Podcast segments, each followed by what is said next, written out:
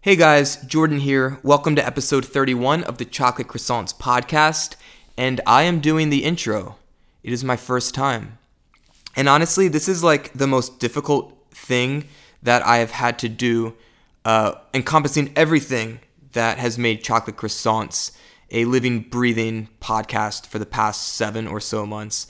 Uh, there's like all this copy, and I'm trying to format it, and I'm trying to click on the GarageBand thing, but then clip or click on the uh, the the text. I, I don't know. Fuck, like computers, man. I'm trying, I'm trying here. Anyway, thanks for being here. I am excited because our guest on this episode is a former music student of mine. Uh, his name's Matt Allen, and he just put out his first full length record. He's 18. Like, seriously, he's 18, and he just was on local radio with his music being played, and he's performing on it and being interviewed. Uh, this dude is such an inspiration, and no matter what your passion is, whether it's music uh, or any type of art or uh, creative endeavor, I think you'll find a lot of inspiration in Matt's story. Real quick, I want to show some love to our good friends at Nata Tattoo. Uh, they're sponsoring this episode as they have the past few. And Nata Tattoo, they are a certified, all natural, all vegan, and all organic tattoo care brand.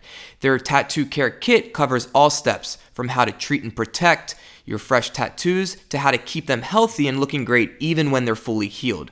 So, Matt Halpern, he's been our guinea pig since uh, he is covered in ink. Um, and he's always struggled with finding the best aftercare treatments because he has super sensitive skin. He's been using the Nata Tattoo Care Kit and loving it. So since he started, uh, he's been using the cleanser for the first few days, then he started applying the lotion, and he's continued using the balm. In his own words, the cleanser was easy on my skin, the lotion reduces the risk of inflammation and infection, and the balm has kept everything looking restored and fresh. I also used the moisturizer and balm on my older tattoos, and it's pretty freaking cool how much they pop even now, years later. End quote of Matthew J. Halpern. So, real quick, Matt and Justin, they met the company founder Christy at the uh, Health Expo East when it was in Baltimore, uh, maybe a few months back. And they both spoke very highly of her and the company, uh, which actually started when Christy was in search of the best products for her own kids who also had sensitive skin. So that led to the formation of a luxury bath products company. But once her kids got older and started getting tattoos, her motherly instincts kicked in again, which led to Nata Tattoo. Honestly, what a mom, what a story. So, whether you have existing tattoos or you're in the process of getting fresh ones, we'd all recommend giving Nata Tattoo a try. And they've been kind enough to provide you, the Chocolate Croissants listener, with a discount code which gets you 25% off anything in their store. So their website, nat-a-tat, and then the number two.com. I know that's kind of a mouthful, but just check the episode description. It's right there. When you check out, use the checkout code chocolate25. That's chocolate in all caps, followed by the numbers 25. And you'll get, of course, 25% off. You can also check them out on Instagram at natatat2.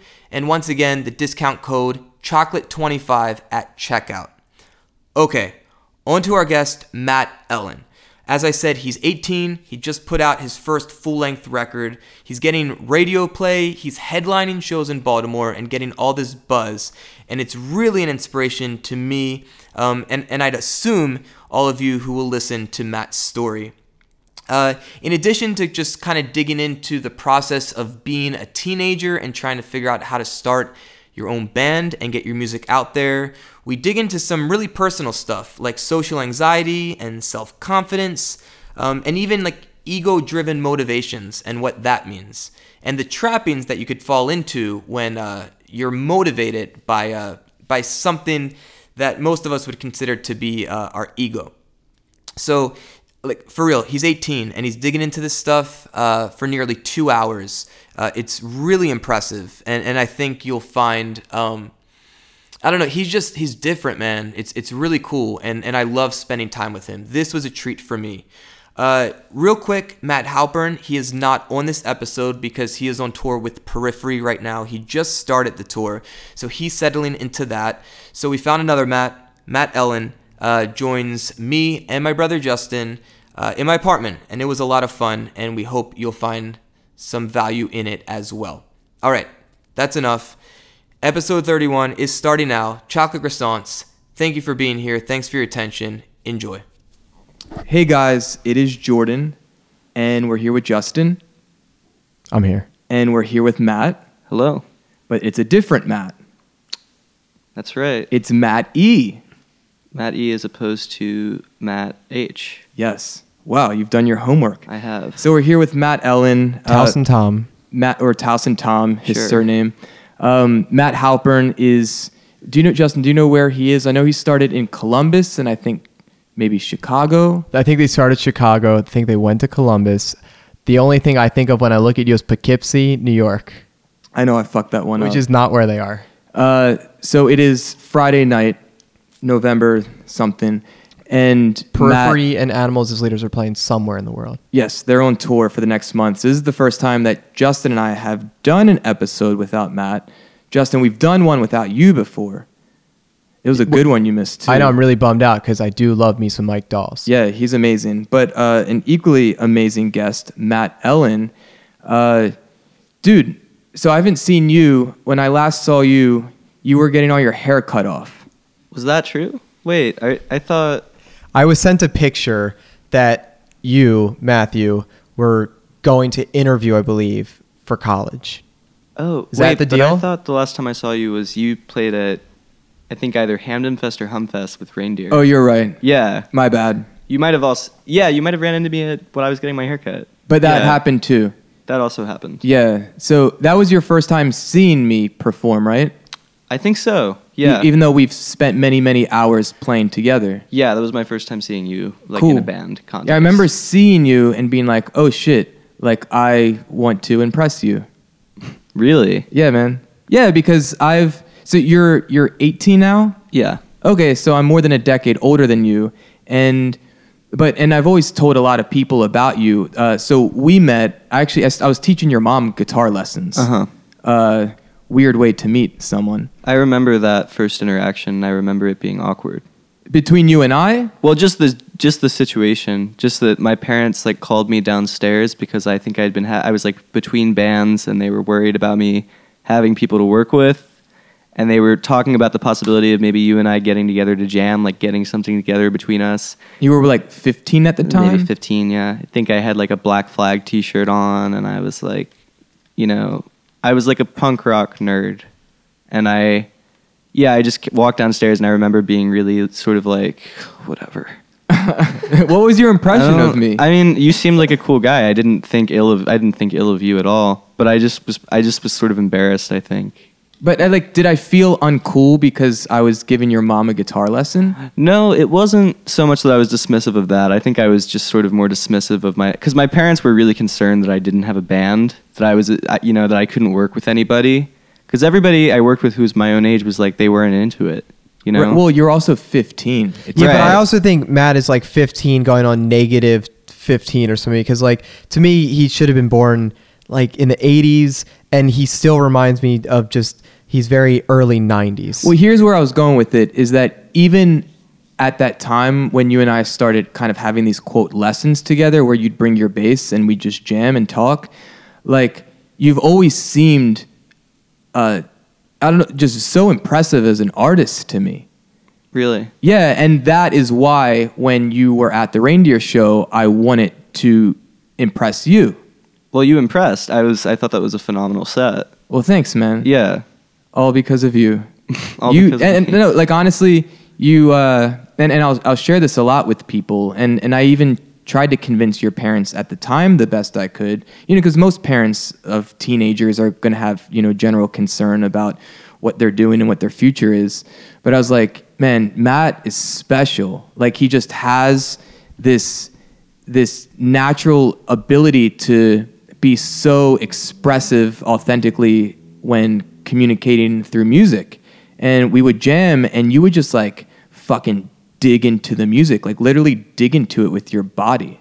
and it was just Matt playing bass and you playing drums. And we would jam for, you know, a long time. Right. And it's and it's really cool to see. I mean, you were taking the bass as a lead instrument, and you played very much in the way of like of like a I don't know 80s 90s punk era. You know, it reminds me of almost like like uh, Rancid style, Matt Freeman, where Yeah. you, I mean like a lead bass line, Mhm. and you would just fucking go for it. And I thought the in in the most as Jordan saying, it's like the most authentic way. You just didn't give a shit. You just went for it. Yeah, I mean, it was. I mean, my beginnings as a musician were largely based in like I was expecting failure, and I wanted. My initial idea was like, okay, I'm going to be a bad musician. and I'm going to make a career out of playing poorly, and what made that like int- integral to me continuing to play was that I I wasn't scared of bad sounds. You know, I wasn't afraid of bum notes or things like that, or this, you know, sort of abrasiveness that would come from being untutored as a player. And for that reason, I didn't stop. I kept doing it and I kept enjoying it. Did you have early influences, or or was there what what drove you to music in the first place? Um, it was an obsession with like 80s hardcore punk. So the Circle Jerks or Black Flag or um, Minor Threat and bands like that, and the approach, sort of primitive musical approach that they took. So that actually, for me, actually starts to fill in some of the gaps of where my head was going as the way that you put put on as a musician. It was pretty right that I could tell your influence from the way that you played, which is really interesting because I always think of that era in the '80s, like the DC hardcore punk era, as the as the as the genres and like the the one era that Jordan and I, our generation, just missed. Because a lot of times I remember when I was, say, your age, 18, 19, 20, 21, and I was hustling music instruments, I would have this old bass and I'd be going to sell this cool old P bass, which is probably very similar to the sound of what a lot of the guys were playing in the 80s.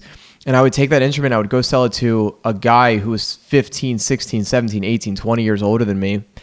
And almost without fail, they would always go, "Oh man, Fugazi and Minor Threat mm-hmm. and Black Flag and like DC Hardcore this and DC Hardcore that, and Dischord Records. This is what's up."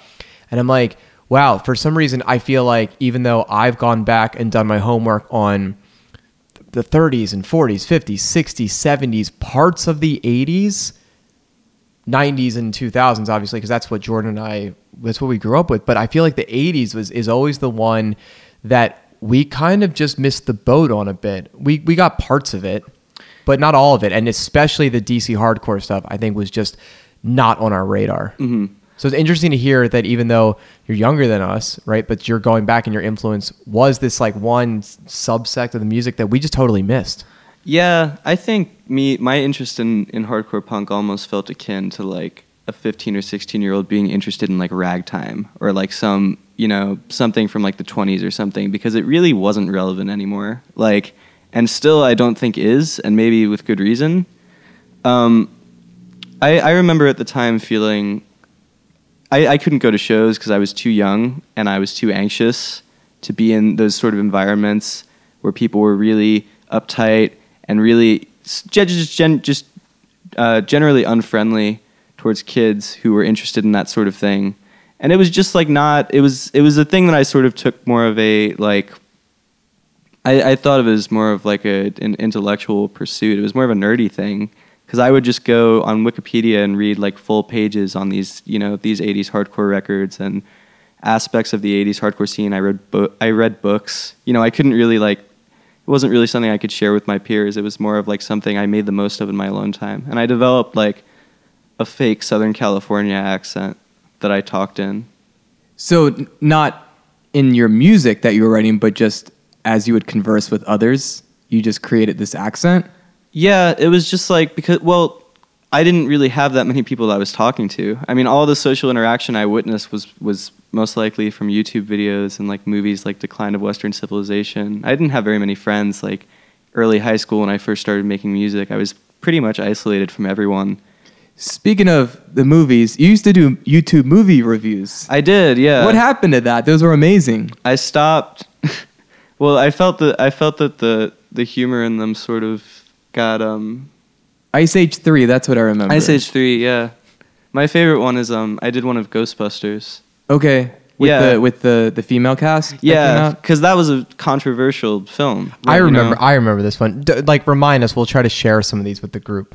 Of the of the Ghostbusters review. Remind you of the Ghostbusters review. Just any of these. Yeah, we'll we'll share some of this early work of yours. It, It's funny because Jordan, when Jordan was around the same age as you, and maybe your age now, Jordan and his best friend, who was the guitar player in a lot of our bands for probably a decade, Brian, they would run around with like a you know quote unquote old school bigger um, video camera, like a camcorder, and they would just film shit. And really, that's I see a lot of what Jordan was doing in you with the same kind of stuff because Jordan was just looking for things to record. Well, I just wanted and to shit create. to get into. Yeah, create. I'm glad that like social media and YouTube did not exist. Um, now, so you totally different generation. So a lot of content that you've created and still are creating as you're, you know, maturing into a human being and like especially teenage years, like between 15 and 18 and then 22, it's like in many ways you're a completely different person. Right. Um, uh, it, it's interesting that you're sharing this all publicly. Do you ever think about that? And like, what happens if someone sees this five years from now? Um, I probably should be thinking about that more. I mean, it is correlated a lot with like what I talk about, like because people often say that people my age at least say that something like Facebook is like a dead social media outlet, and they, you know, Even they- though like two billion people use it daily. Yeah, which doesn't really make sense to me either. But when people say that, when people or talk about why they don't like Facebook or they prefer, you know, Twitter or Instagram or whichever, you know, these sort of short form things, those are things that like people follow you on because they want to see what you have to say. Whereas Facebook is more like you friend your cousins, you know, you friend like your boss, you friend your like first grade teacher. And so when I post, you know, these sort of esoteric videos on Facebook or, you know, wherever, and I share them on Facebook for sort of like the vast majority of my, uh, of people in my social climate to see, um, I feel like I kind of like it because I'm putting myself in an uncomfortable position. It's like sort of a, a thrill for me, I think. Well, I guess that's part of the experience of you publishing your art is is you know taking into consideration the context of the platform and the the audience that'll see it. Of course, yeah. I mean, I'm shirtless on the cover of my record, and you know, showing off my weird, wiry, you know, na- half naked body, and that was part of the reason for that decision because I knew that it would put me in a vulnerable place. Uh, so let's dig into that. So where how do you find value in vulnerability? Well, I think through vulnerability, people can figure out things that they might not search for in routine day to day conversation. I'm a person who, as a young kid, had a lot of issues making friends and connecting with other people on a personal level. And I think I found that through performance, there was something that came out that people understood that I couldn't express through words. And that, you know, that was a happy thing for me. So I think through putting myself in this position where I am uh, sort of revealing that I'm human and human error, people can relate and maybe maybe find something for themselves in it. Do you draw inspiration from art or music or culture or things that you've you've spent time researching and say you, you played on Wikipedia, you'd read full pages.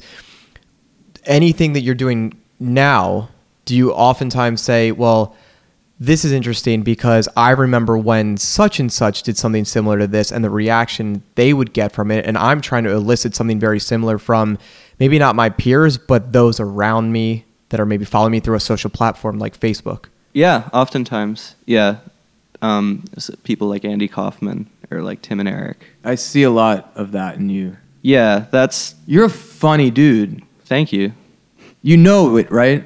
I I kind of know it. I guess if I didn't know it, I wouldn't I wouldn't do funny things. Sure. And it's actually interesting. So you have your guitar with you. You may or may not perform something uh, later on in this episode, but we tried doing a sound check. And I'm assuming what you were playing was a newer song. It's actually I was I was doing a cover of a song. Okay. By uh, the Silver Jews. But it, it didn't seem like a funny song. right. But I started like laughing to myself as soon as you started, which I knew was not the appropriate response. Uh-huh. But like, I'm used to you like making jokes of a lot of things. Yeah, well, there's humor in the music that I make because it's an honest embodiment of who I am, and I think it would be dishonest of me to not include that part of my personality. Man, and you're like 18. I know It's so well spoken. Yeah, well spoken and really well thought. Like everything that you're putting out there is really well thought out. I mean, when Jordan and I were 18, trying to make music and trying to figure out where to go, we were just kind of flying by the seat of our pants. We weren't putting a ton of effort into the why of each thing we were doing, and it probably for the best at that point, for us at least. And I am actually thinking of certain things I've been doing more recent in my life that if I had really stopped to think about all of the the steps it would potentially take to do said thing, like currently I'm back in school for another degree. If I had realized that it wouldn't be, I thought it'd be three semesters and I'd have this other degree and be doing this other thing professionally. Well, it's going to end up being five semesters total plus about a year internship that I really didn't know all that much about. If I had stopped and, and really did the research think about this, I don't know if I would be where I currently am today. So I'm actually kind of thankful that it almost feels like the things I've done in my life a little bit more haphazardly and just fucking went for it yield the best results. And I and I see that in you. But to I wanted to make a point. When when Jordan to go back when Jordan was saying he started to just kind of like internally laugh I actually was more in the frame of thought of like, no, this is the time that Matt gets serious to really display his art because I've watched videos of you that you've put on, I believe, Facebook, where you're in the middle of a party or like a gathering, a hangout. I think it was at MICA, maybe, uh, or at Goucher, one of the colleges around here. And you really seem like you're the vocal point. You're the one that everybody is like gravitating towards. You're starting to create this community around the music and art and culture that you enjoy and you're letting people experience that through you. And when you start, it's just like it's very pure and it's extremely honest and you just go for it. Uh huh. And I loved it. And so for me, when, when I see you perform, I'm like, no, that's just that's just Matt in his element doing his thing. I want to piggyback off that, but I also want to disagree with you, Justin, in the mm-hmm. sense that when I was 18, 19, outside of music, I had no idea where I was going because music was my focus. But I would say that I was very cognizant of what I was trying to do and was and, and had a lot of vision for why I was doing certain things. I think just the nature of entrepreneurship, which was, you know, that's a band endeavor, is that you just kind of take what comes and make the most of the opportunities, which Matt is, you know, at that place now um, and making the most, and we'll dig into that. Um, but but Matt, I'm I'm kind of interested because I agree with what Justin's saying of how you're just you seem so comfortable in your skin, and it seems as if you don't care what others think when you're performing.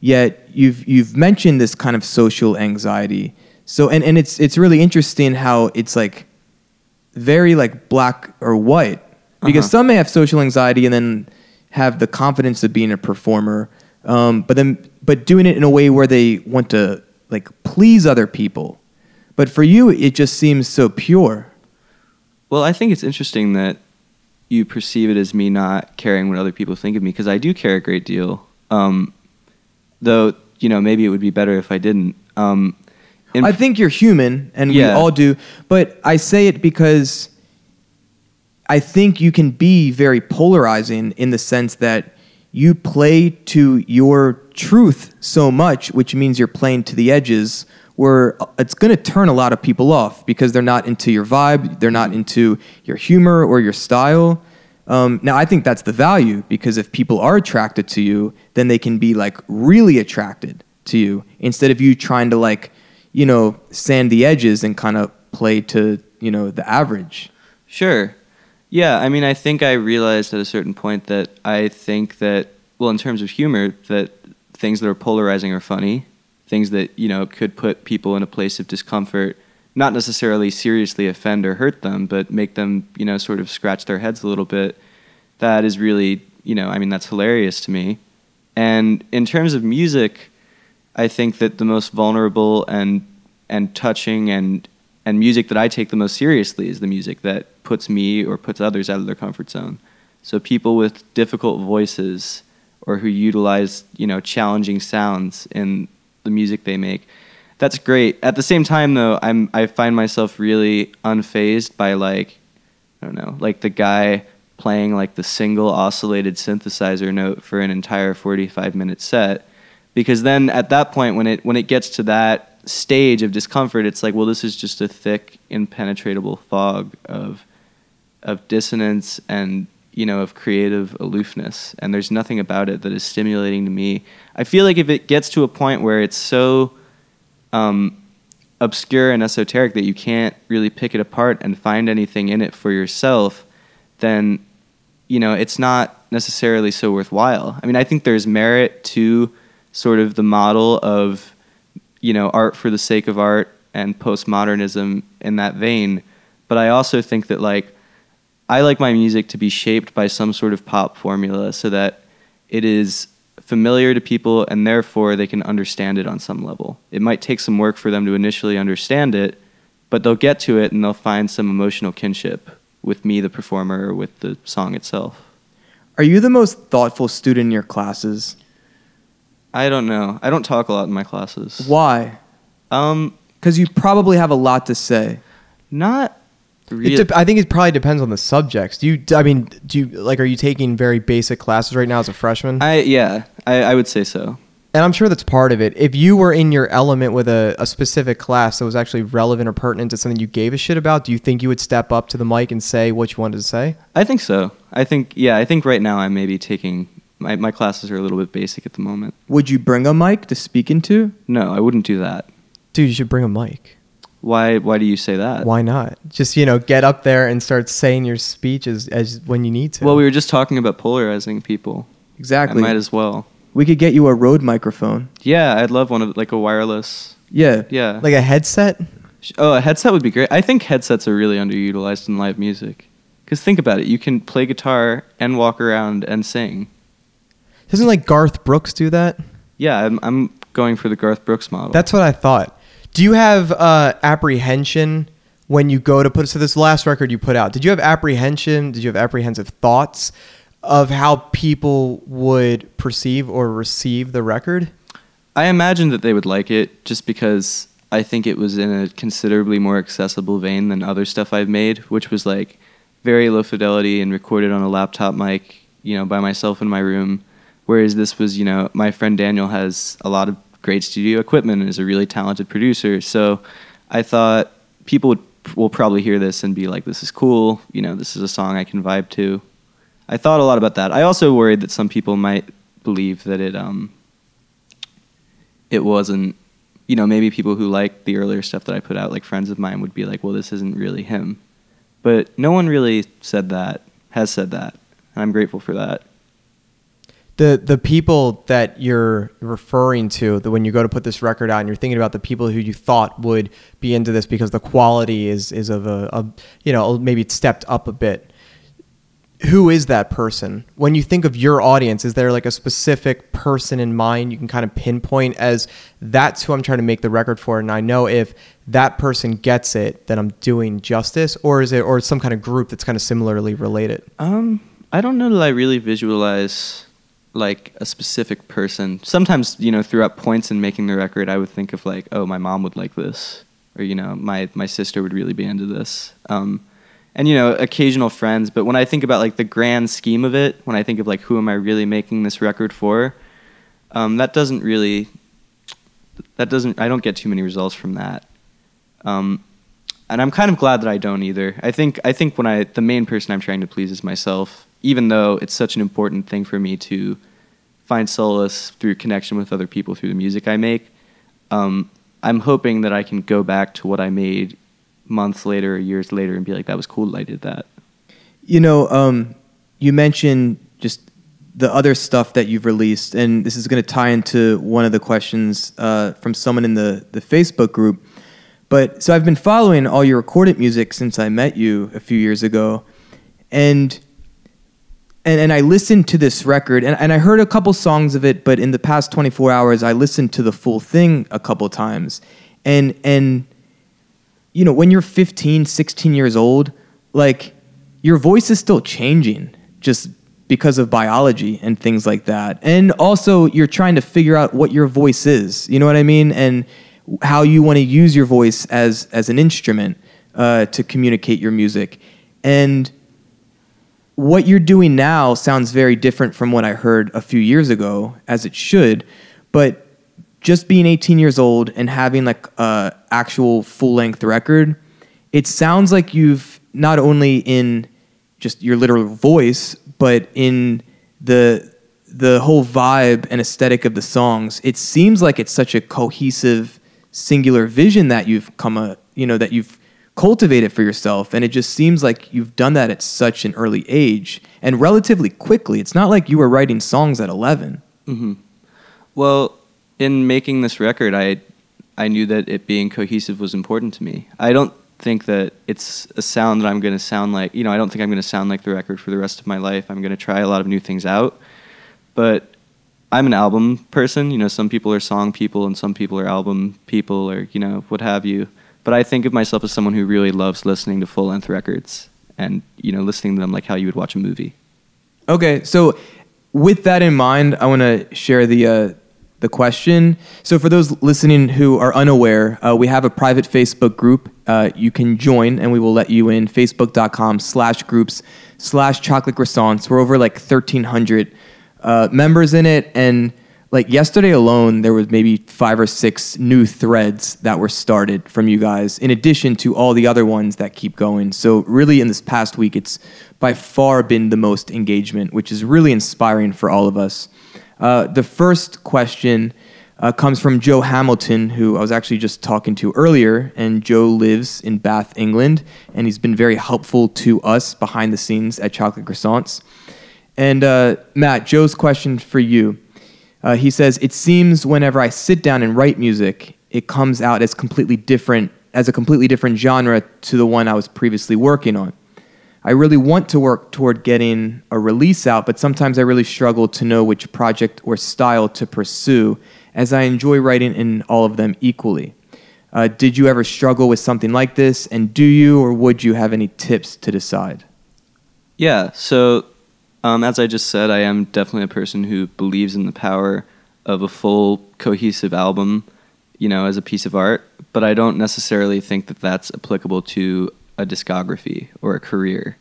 So I would say, I, I mean, what I what I did for this record was I picked a style that I liked, and I I went with it, and I tried to do interesting things with it for you know eleven songs, um, and I think that as long as you can stick with the style for your full record, then you're good. But feel free to, you know, for the next one, do something entirely different. I mean, that's why people are interested in like a Beck or like a Sufjan Stevens because though those artists, you know, every record is different, their natural impulses kind of seep through it, and you can still tell it's them.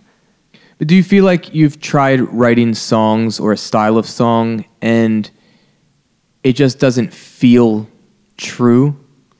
Yeah, and I think that's when you. I mean, it's important to sort of go for that sound that you hear in your head, but at the same time, if it just isn't working, then you do much better to just work with the confines of what you can do or the environment that you're in, or you know whatever you know whatever guitar you're playing or something like that. It's really interesting to hear you say that you you picked a genre and you try to write within the constraints or play within your own sandbox of this specific genre for this album, and the next one could be different because you definitely, to me, the the my appeal and like the allure for for what, what I, why I'm drawn to you is more that I feel like you wouldn't do that. You would more say, well, if Joe wants to make an album that has a bunch of different genres and whatever, if that's speaking to his truth, then like, dude, make that record. And I feel like it's interesting to hear that you actually did pick this one genre and you made a whole album based on the genre and you might pivot and go somewhere else in the next one because I I I see you more as an artist, and maybe it's just me reading you wrong, but I saw you as more of an artist who would just kind of wherever the wind took you, that's what you would write. But I actually find it more interesting that you stepped up to the plate and gave yourself what seems like a harder task to say, I want to write a record that sounds like this in this vein, and I'm going to put out this body of my work. And the next time, as like Jordan loves Radiohead, and he talked about it, I think on the on the last episode. Matt and I, we've jammed on Paranoid Android a few times. A few Yeah. times, yeah. And I mean, talk about a band that you know was like, cool, this worked, great, let's throw it out the window and try something totally different. Mm-hmm. I actually find that really interesting for someone who seems as open and free as you do. Do you have any thoughts? I mean, or, or rather, before I ask that question, let me go back.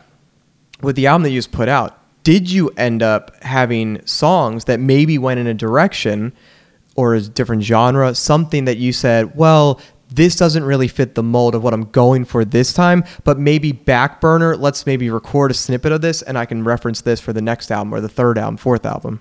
Well, there weren't necessarily things like that, but there were songs that I tried to write to sort of expand the palette of the album that I just ended up hating because it was just written for a reason. You know, it wasn't so, it wasn't something where I sat down and I was like, well, let's maybe work this out. It wasn't normally for my songwriting process. It feels a little bit more like I'm playing a video game or something. You know, or I'm I'm putting all the pieces together. And when I was like, well, I've got to write a song for the record like this. You know, I've got to sit down and in the two weeks of recording we did, I had to figure out, you know, this is going to be the, you know, like there, I was trying to write like this dark, heavy folk song that was really experimental, and it just wasn't going to work. I, you know, I was like, this is garbage. Um, but in response to, because I think that using different genres on a record is fine, but I think I think what what Joe is talking about might be a different. What I what I understood it as was more of a sonic approach. So Well, I'm interested with his question. He's saying, you know, he struggles to know which project or style to pursue. And for me, my gut would say whatever feels best. Yeah, I was going to say whatever feels whatever good. It's the same feels thing, like yeah. truest for you. Right. And the reality is is that what works for one person might be and is oftentimes vastly different for someone, you know, with totally different thoughts. And to to be really fair to Joe and for Joe to be really fair to himself, whatever comes out, that might be your voice. And you should res- have respect for your own voice and you should treat it with with that kind of respect. You should just be very cool with if this is how I write and this is what comes out, I don't want to try to write something vastly different. It's it's interesting because when I think back to me and and my writing when I was younger, oftentimes I remember talking about with with Brian, who was one of the main writers in the bands that Jordan and I played in. Oftentimes we would just reference the music that we were currently listening to, and we would figure out how they wrote that song by figuring out the song, and then from there we'd be able to take snippets of it and start to translate it into a way that made sense for what we actually want it to sound like and then we could start writing our you know try to find our voice through the people that inspired us Right. So I think in broad strokes, there was a lot of influence, but I knew for me, I wouldn't settle in a drum part unless it felt good very good and like it was a natural expression of who I am. I agree with that I, I guess the for me specifically it was harder to find my voice at that time and i wasn't a person who played a lot of covers and i didn't i actually didn't really enjoy too much of learning other people's music, but I would get really stuck on one specific artist and what they sounded like on an album and be like, wow, I really love what they sound like on this album. And this is very pertinent to maybe the music that we're currently making. And then that would normally shape my sound. It wasn't my specific sound, it was someone else's borrowed sound. And obviously, they probably got it from somewhere else. And I guess to go back to Joe's point, I'm sure there's a lot of influence from the the music that he's listening to from Periphery or the gen- genre, this technical metal genre. But if if you end up having an album really that just has a lot of different influences and it sounds weird, but it, it's you, throw it out there. You know, try to get the people that are closest to you that are no bullshit. Like you can send it to us, you know, no bullshit, and we'll we'll give it to you straight as as friends. And we'll give you constructive criticism, and really just see what your friends think. And even if your friends don't like it, you can still put it out just to just to put your art out out. You know, just put your art out there. So yeah, in the Facebook group, that is what the share your shit thread is for. Um, Matt, I'm interested. You don't have a band per se. I don't at the moment, no.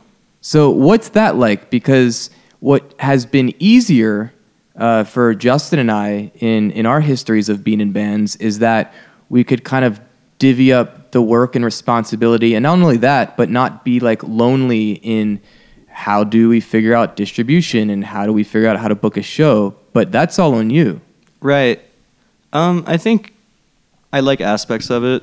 I mean, for one thing, I'm a control freak, and working with other band members in the past has proved to be not always difficult. Like sometimes a lot of fun, but sometimes definitely like I feel as if. Well, for one thing, I'm not good at teaching other people my songs. I'd rather they just listen to it and figure it out on their own. But um, I don't really feel comfortable asking that of people. Like go like you know here's your homework. So I struggle with like relationships. I think with um with people that I work with in bands. Um, and I like you know playing sets by myself. I feel like I I have I have control. I trust myself not to make mistakes because I know my songs. Um, sometimes. But yet you have a show coming up in a month, and you asked if Justin and I would be interested in Yeah. playing, which we are. We unfortunately have a wedding that night, but I think we'd still be interested in something in the future if we can get the schedules to align. Um, so, but you, you're looking for a band. Yeah, I am right now. Um, and I do like, you know, in spite of what I just said, I love playing with other people and jamming and things like that. I think just like the process of it in the past, I usually am, am booked shows not super far in advance. So, you know, if I only have like a month or so to get things together, that can sort of make me want to tear my hair out a little bit. Um, in the past, I have played with people who, you know, add like, you know, little things because rock music is music based, you know, primarily on simple riffs, but adding, you know, slight variation or improvisation. That's just sort of how you play rock. But I found that, like, if I notice someone is playing like one little pentatonic lick that's like, you know, I don't know, like two seconds, I'm just like, can you not do that? And then they're just sort of like, aw.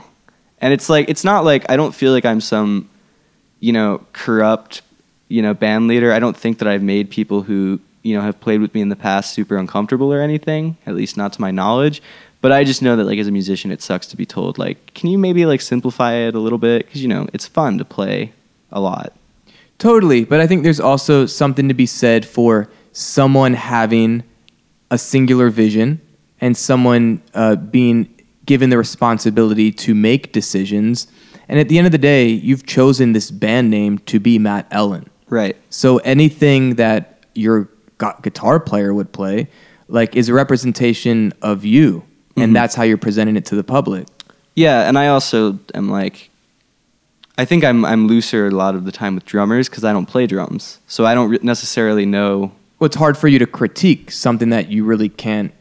Right. You know, I, I guess you can't sit down and be like, do it like this. Yeah, but as a guitar player and a bass player, I have like I'm pretty like strict about what my guitarists and bassists do.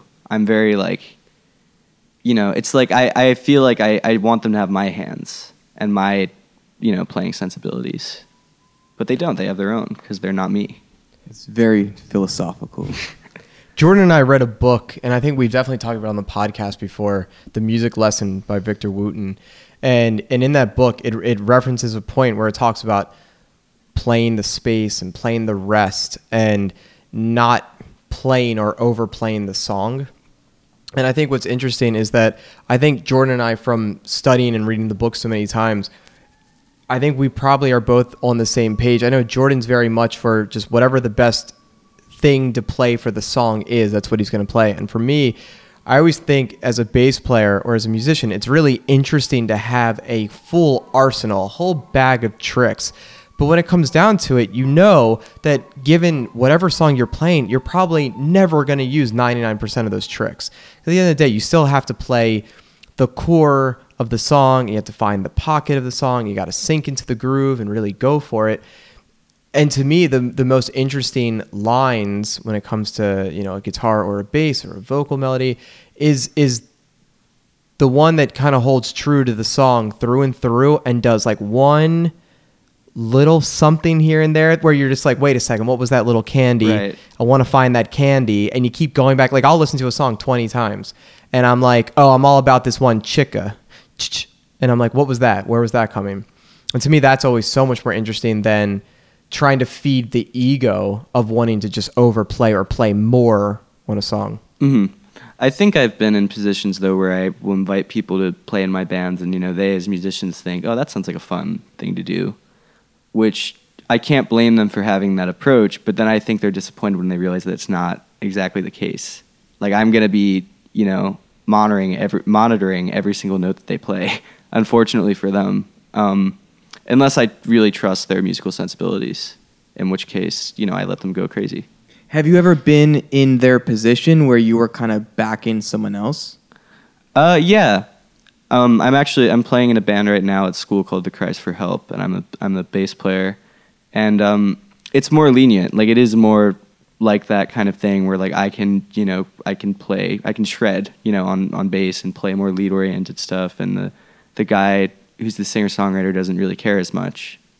Um, so I've never really been like a sideman for somebody who, you know, is like is more minute and more strict like myself. I wonder what it would be like.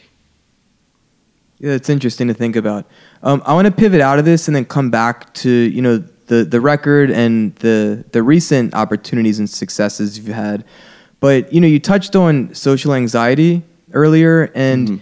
I, I think it's something that I I would bet that many of the people listening uh, right now to this have either experienced at some point. I know there's definitely instances where I will feel socially anxious uh, or really feel a lot of anxiety about a social situation. Um, but then there's a lot of other people who experience this chronically to the point where they avoid maybe even things that they want to go to or have been invited to. Um, so are you willing to kind of dig into like what your experience of that is? Yeah. Um, so I, I think I would I have what you would call generalized anxiety disorder. Um, and you know, just to just to I tend to overthink social situations and when I'm in tough places with them or even when I'm in okay places with them. I mean, it's hard for me to be with more than one person at a time in like a social hanging out setting because I feel like I can level with people more. You know, if I'm if I'm just sort of one on one with them, and then when it becomes a group, it's like, well, what purpose do I have? Like, what role do I play in this group? Um, So you're in your head kind Yeah. of wrestling with the context of the situation. right? Am I needed here? You know, which it you know it shouldn't be, but it inevitably is. And and uh, sorry, no, continue. Well, I'm just curious, have you learned any strategies to help cope with that? Um. Well, I guess so. I think I a lot of positive self talk is really good, and um, and reminding myself that I'm probably the only person who's even considering, you know, what my role is. Um, but in terms of like, I mean, we were talking about shows earlier. If I am playing the show, that is the perfect situation for me. If I'm playing a show and having a hard time in a crowd of people, I don't know who to talk to, I don't know if I know that person well enough to say hi to them, it's ideal if I'm playing because then I feel like I can really get myself across and then I feel comfortable. See, I, I can relate to that in the sense that uh, it gives me social confidence in the sense that there's context to me being there in a way that could be perceived as like even impressive. Uh-huh. Right? So I could strike up conversation with anyone and like, oh, what are you doing here? It's like, oh, well, I'm performing or I'm presenting. And then in some way, it's like I then feel valuable in that in that context, Right. which is, as I say it, it's like utterly ridiculous to to even have those thoughts because look, we're all human beings. We all have like infinite value and and uh, and worth and things like that. But yet, uh, we often trick ourselves into believing otherwise. hmm Do you think of it as an as an ego boost? You know, because It's a one hundred percent. It's an ego because I mean, to, to me, I remember when we played shows growing up, and we showed up. Plus, we went to shows. We would play two or three shows a weekend, but then during the week, we would go to shows and promote and do all these other things. We had a lot of confidence, which I'm sure was just a lot of ego stroking confidence and boosting confidence because everyone knew who we were. We were always playing shows. Everybody wanted to be on the shows. You know, I mean, there was this whole cyclical that was it was pretty vicious because it wasn't necessarily teaching us to be confident when there wasn't purpose or intent. and that was a struggle for me. So it was like I relied on that social capital of even if I wasn't playing a show, I was there representing the band I was in to promote or otherwise. And but if I was just say like at some like distant cousin's wedding where no one I didn't get to play the role of a musician, Right. I would have such a lack of confidence and that's really unhealthy. Agreed. Yeah, I always felt it was extremely lubricating. You would show up and you would just kind of like slip and slide and move your way. I mean, this is all of us. We would I we knew our purpose and that held a lot of power. And I remember the day which was really hard. The day that we had stopped playing music and then we started to maybe go to a show here and there and I would walk in and I would feel this social pressure, social anxiety. What am I doing here? I don't know people. It used to be oh, I know this guy and that guy, and everyone knows me, and this is that and the other. And now it's it, almost in a defeating sense, and it's and it was really tough to deal with. I would show up and I'd be like, well, I guess I'm gonna get a beer because I needed some kind of lubrication, something to get me going, so that I would start to take the edge off, which is really unfortunate because I feel like if we all like we're having this conversation now. Mm-hmm I'm sure a lot of us were feeling that way. And if when we went to these shows or when we went to these engagements, like what you're experiencing now, if we had had this conversation more openly, maybe we all would have been like, oh, cool. Wait, we're all in this together. And great, we can deal with this together. And so to me, it's really interesting that you're hearing this now because I'm 30 and Jordan's 31. I'm 32. Justin. 32, rather. Oh, you're right. just had your birthday, 32. Um, and it's interesting because for Taos and Tom over here, for Matt, he's in college, and I'm sure this is a very normal thing for you to enter a room where you're not playing the show and you're not the center of attention, and you maybe don't have the the ump that's like, oh, I should be here, and oh, I do have this worth now. When you walk into those rooms, like for college related, when you walk into a room and that's not going on, are you sitting there and consciously processing? all of these thoughts that you're having that maybe I don't really need to be here or I'm not sure what I'm doing here? Or is it more a subconscious thought that just kind of the tape replays itself every time it happens? I would say it's more subconscious. Though, though sometimes I can definitely identify it. Like there's a, a voice saying, What are you doing here? I think that a pretty constant internal struggle for artists who suffer from anxiety is well, what do, why do I want to be an artist? Why do I want to get my work out there? Because as someone like me, my initial response to that is, well, it's probably because you're a narcissist, you know, and you're obsessed with people, you know, loving you and giving you this sort of excess positive feedback that you that you need. And then I can, you know, I've found a way around that because I've had to. You know, I've rationalized it by saying, well, listen, you know, you are a person who loves, you know, being around other people and who loves sharing yourself with other people while learning things about them and learning you know you know realizing their their qualities and art can be a conduit for you to communicate that with them and you can share it with people who you know also make art and make music so i've i've sort of found my way around that rhetoric because i've had to you know i can't I, I don't know that i would still be playing shows and making music if i had let that consume me the thought of you know well, you know, you crave attention, you crave, you know, constant validation. I couldn't let that bother me. So the the you know, kind of the piece of you know, the stuff I, I mentioned earlier about about feeling a connection to people and and you know, getting getting getting close to them through my music, that is that's my rationalization. Yeah, it, it's a very weird and I'd even argue unnatural thing for a human being to get onto a stage and, and pretty much say, look at me, uh, which is essentially what we do as performers. But I like that you, uh, you know, kind of stumbled upon its connection. And that's, that's the thing. That's the, the depth in it. That's the fruit of it. Um, you're, one, you're connecting with yourself. It's, it's this expression, this more confident and and pure expression of yourself.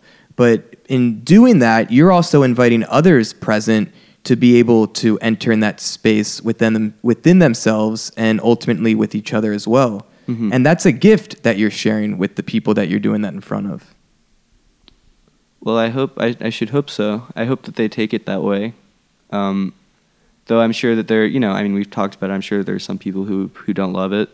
Right, or people are just so stuck in their own heads and that they can't get out of their own ways. But the idea, I, I think it comes down to intention. Mm-hmm. And I know when I'm now, either performing or or doing like one of my Beatwell things where basically I'm in a role of either performer or facilitator of an experience. Uh, I try to be of service, and my intention is how can I improve the room. You know, and, and part of that is me having like a great fucking time, and I can be greedy in that way, knowing that the more fun I have, the more loose I allow myself to be. I'm inviting others to invite those aspects of themselves. So you've thought about your incentive for doing what you do. Oh, 100%. Yeah, Dude, I like can tell. to start a company like Beatwell, like is not easy. No. So I needed to know why.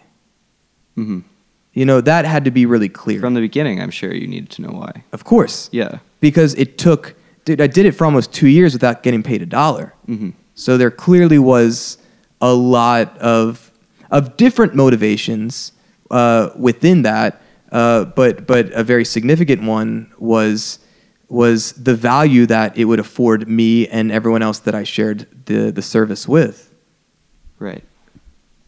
Jordan, you said you're going to go to a show later tonight. Do you have any of those same reservations or feelings going to the show tonight as you've had, say, in the last 10 years? Sure, uh, it's it's much lower level than it would have been uh, ten years ago. Uh, you know, I, I think it's a very slippery slope when when you rely on a role that you play or a thing that you buy to determine your self worth, right? And it, and it's really unfortunate that we live in a in a culture where that is the game.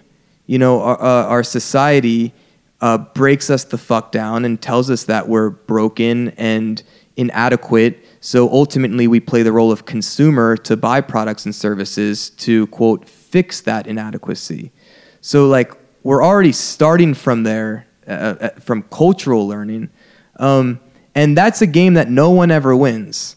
You know, no matter how many uh, you know fancy cars you buy or the the nicest suits or or the the best promotion or accolades of fame, like if you're doing it uh, for the purpose of self worth and self confidence, you can never win that because then you just need the next. And so for me, I've been able, as Matt said earlier, having, uh, I think you referenced just this like self compassion or like self talk that's more positive.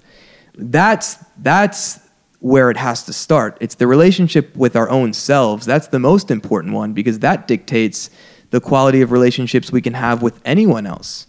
Uh, that's that's where we start from. And so for me, since I've been more mindful and been able to cultivate a healthier relationship with myself, I can go to a show tonight where you know I don't. There's not much context of me being there, um, besides purely as just a spectator. But yeah, that that those insecurities I think are definitely a lower level aspect of who I am, but it's far outweighed by the my own self love and self value and things like that. But it took work to to change, and it took a commitment to doing that. I think it's great that Matt, you have at least self awareness that hey, positive self talk is real. hmm I mean, that's the realest thing like we have. That dictates everything. That's the lens through which we operate. Right. And I mean, I think it's easy for people who focus too much on their ego getting the best, the best of them, to dismiss that.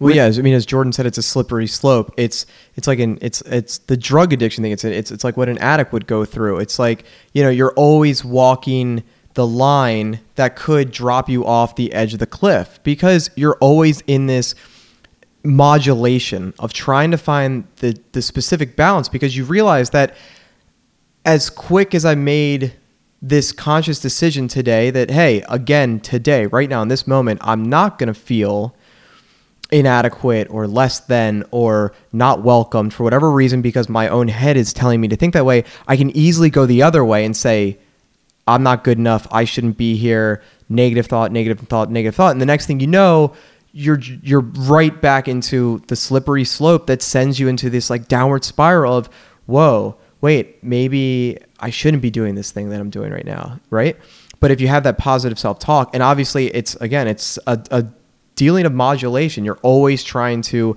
find this way to play the balance game and shift it just ever so much to the side where you're where you're on the positive side, right? And really, I think that for you at least in this in this instance where you're always going to be around a bunch of different groups in college, you have a lot of time to practice, and that's awesome because every time you show up to a group, whether it's the group that you started.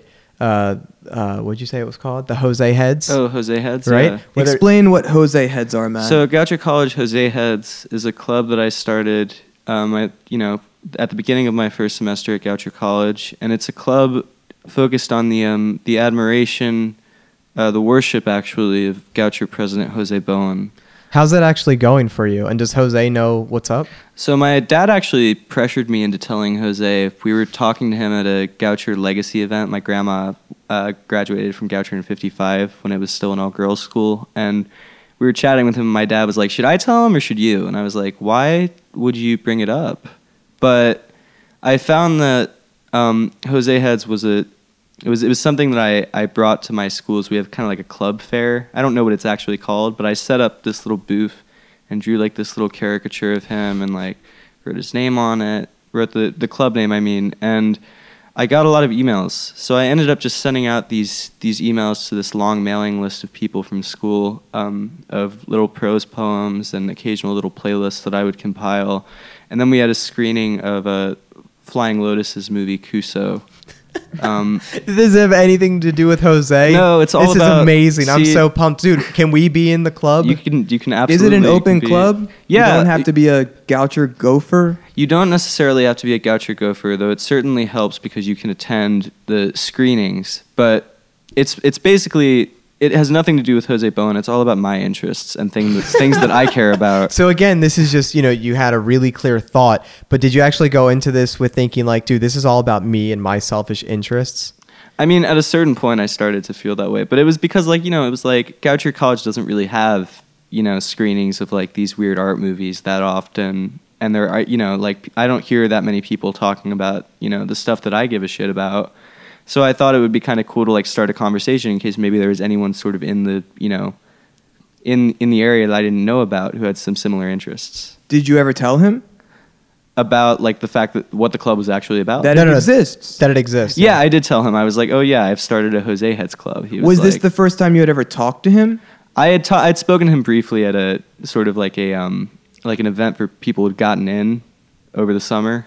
But this was like the hey, I'm Matt again. We've met before. It's nice to meet you again. By the way, I started a worship club Yeah. based on you, A cult, yeah. a cult based on you. Is he into Flying Lotus?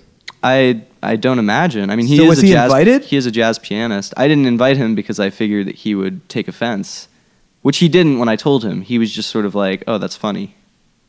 And he's a Hmm. really nice guy. I'd imagine when you and I were having these lessons a couple years ago, and I was trying to help guide you with questions of how do I find musicians to play? How do I book shows? What do I like? You know, all those things that I was wrestling with when I was a teenager. I'm. I bet that one of the things that I encouraged you to do was to find ways to build community, Yeah. and that's what you're doing even at at college. Uh, what gives you the audacity to do that? Um, I think that that's a really good question. I don't know. I think it. I just sort of feel. I feel comfortable. I feel very comfortable being funny because then there's sort of a facade to it, and I think that people my age have sort of a similar sense of humor to me to varying degrees, um, and can appreciate you know things like being sort of outlandish and loud. So Jose Heads is like this very outlandish, loud idea that's sort of absurd, and um, I think I was like, I, it was clear to me that like I didn't have anyone to talk to about the stuff that I cared about, like Brian Eno records or things like that, or you know these movies. So I thought maybe if I if I kind of have this this joking, ironic facade, maybe I can draw some people to it. Which, Has it worked?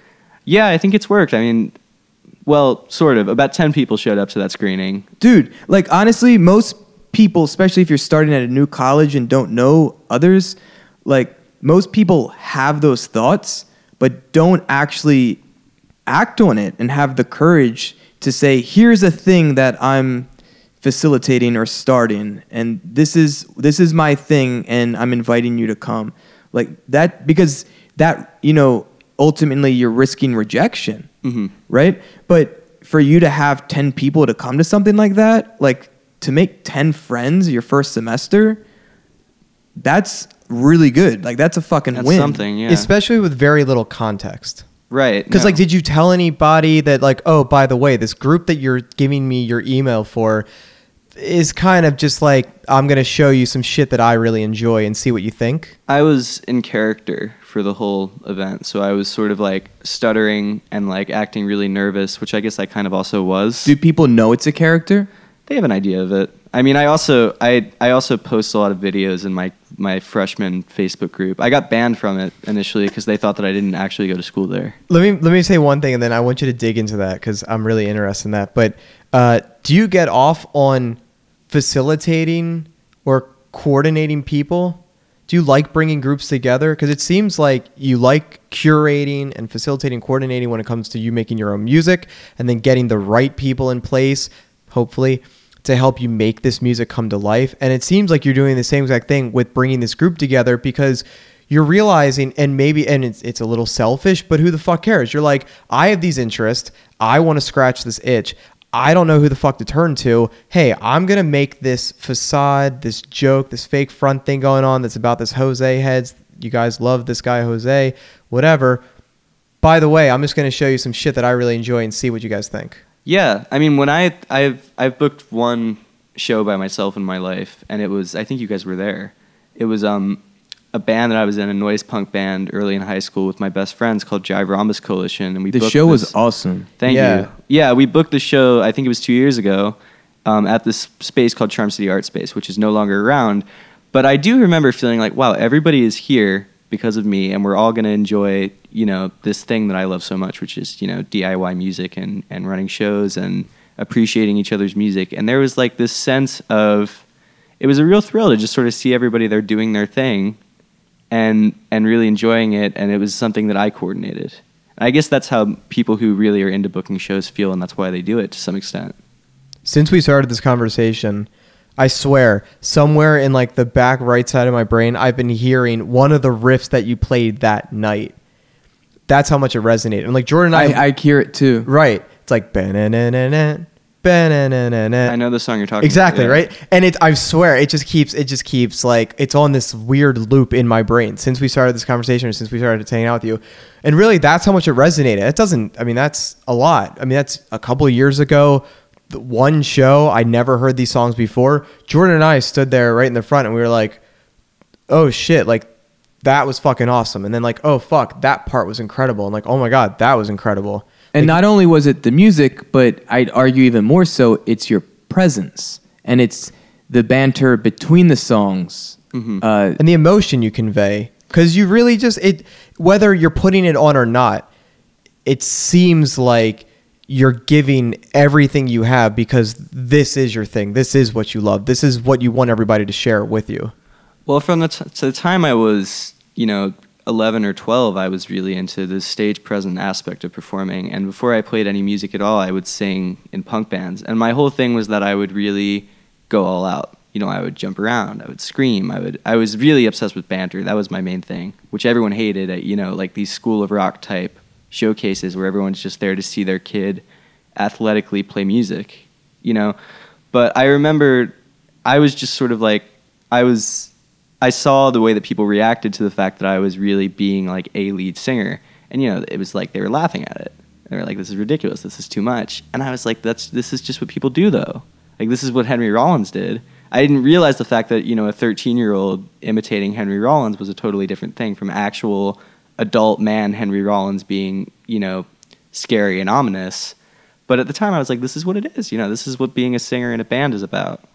how much would you say your your high school influenced you, uh, just as an artist and a person? Because you didn't go to a public high school. No, I went to Sudbury Arts and Ideas, which is a, a school. It's based on the Sudbury Valley model, and Sudbury schools are schools like them, like free schools. There's a, there's a few different variants on them. They don't have any classes, curriculum, teachers, grades.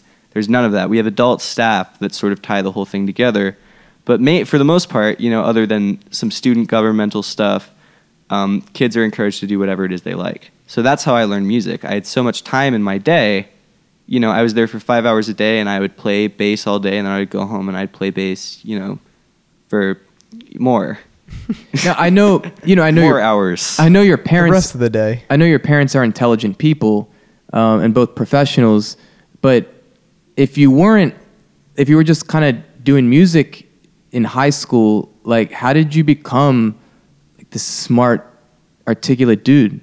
Well, I also read a lot. I think, like I mentioned earlier, I did a lot of research on the music I was into, and that persisted through all of my different musical phases. And I got into reading like I don't I don't mean I don't know how much of a contributor to this this was, but I started reading poems, and that influenced songwriting a lot, and also presumably my like vocabulary. I'm glad you think that I am I am smart. Yeah, yeah, you're very you very philosophical and not just for an 18-year-old, just in general. You have really great thoughts on a lot of different subjects, especially we're just having this open conversation. We're throwing a lot at you and you haven't really wavered, which is really it really doesn't impressive. feel like I'm with a teenager. No. But I've never felt, even when you were 15, I never felt that when we were engaged in a musical relationship. Like mm-hmm. you always, yeah, you didn't have the experience, but it didn't feel like, uh, it, it felt like I was playing with a contemporary. And I felt like, you know, you challenged me to really to work. Yeah, you know, I, I I've taught like I'm sure over a thousand, if not thousands, of lessons at this point, and it's very easy to kind of phone it in in a relative way. Uh, as a musician, not always as an educator, I try to be fully present in it. But as a musician, you know, like it's I'm just playing the same whatever eighth note rock groove again. But with you, like I was fully alive in the music, and it, to my point earlier about how you, as a performer, uh, the way that you uh, show up in the world is an invitation to allow others to meet you there. You provided that for me because you were so present and committed to the musical experience that that allowed me to join you there. We used to play for hours. It was Is- crazy. and it was and it was easy. It was easy hmm you know because it was just there was that that presence and that that aliveness and excitement of just creating music Yeah, no, definitely. And it was I mean Justin would join in sometimes. It was like a thing and it was very it was a very natural thing. We would just plug in. I would plug in, you know, and you would just sit down and we'd play. There was no sort of afterthoughts or preludes or anything like that. And actually i, I have one other student in mind who uh, i'd say is probably on the autism spectrum and i can see and, and, and a significant part of our lessons are jamming and i can see how uh, and and I've had this conversation with with his parents before, uh, where they're questioning how is this valuable because most music lessons wouldn't be like that. You're talking about School of Rock, where it's more of this like athletic performance. Yeah. Uh, but it's like, why are you learning uh, these skills and, and this vocabulary? Well, it's to communicate and to converse and to join with others musically. And so I think jamming is the end goal. And, and that's how, from the, the Victor Wooten book that Justin referenced earlier, like that's how, as babies, we learn how to speak our, our vocal language. We jam with our uh, parents that are far better, you know, quote musicians than us and we make mistakes it's so it's the same thing like with music to me like jamming that's where you live it I think I'm, I'm going to reaffirm something I said earlier, which is that I, I really strongly believe that a musician needs to learn to love the sounds of their mistakes. Because in just playing, rather than, than learning terminology or learning scales, eventually you'll realize, well, if I put my finger here, it will do this. If I put my finger here, it will do this. And you, you don't forget that. So I think that in order to get there, you really just need to play, regardless of what it is you're playing, even if it's just, you know, skronk noise. good adjective skronk Yeah, i like that. I picked that up somewhere. uh, so uh, you know we talked about some of the things that I, I, I tried to help guide you with in our lessons and uh, and I, I know we've talked about studio time and kind of like if you're going to record what to do and so you're not wasting time and money and things like that So we have another question from David Wilson, who's in Pennsylvania, from the Chocolate Croissants Facebook group. He says, Hi, Matt. I'm entering the studio in January to begin recording my debut solo album, and I'm wondering if you have any tips for studio etiquette or anything like that. Also, how do you approach writing for an instrument that is not your primary instrument?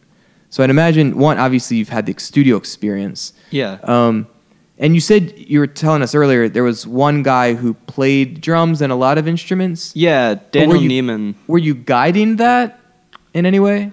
So I was, yeah, I would tell him what to play. I was sort of, it was very much, it was, I would say, a collaborative process in that he would occasionally write synth parts or drum parts or, you know, whatever instrument it was he was playing. He played a lot of instruments on it. Um, but it was sort of the, the kind of thing where I got hearsay. I was like, no, I don't like that, or I like that.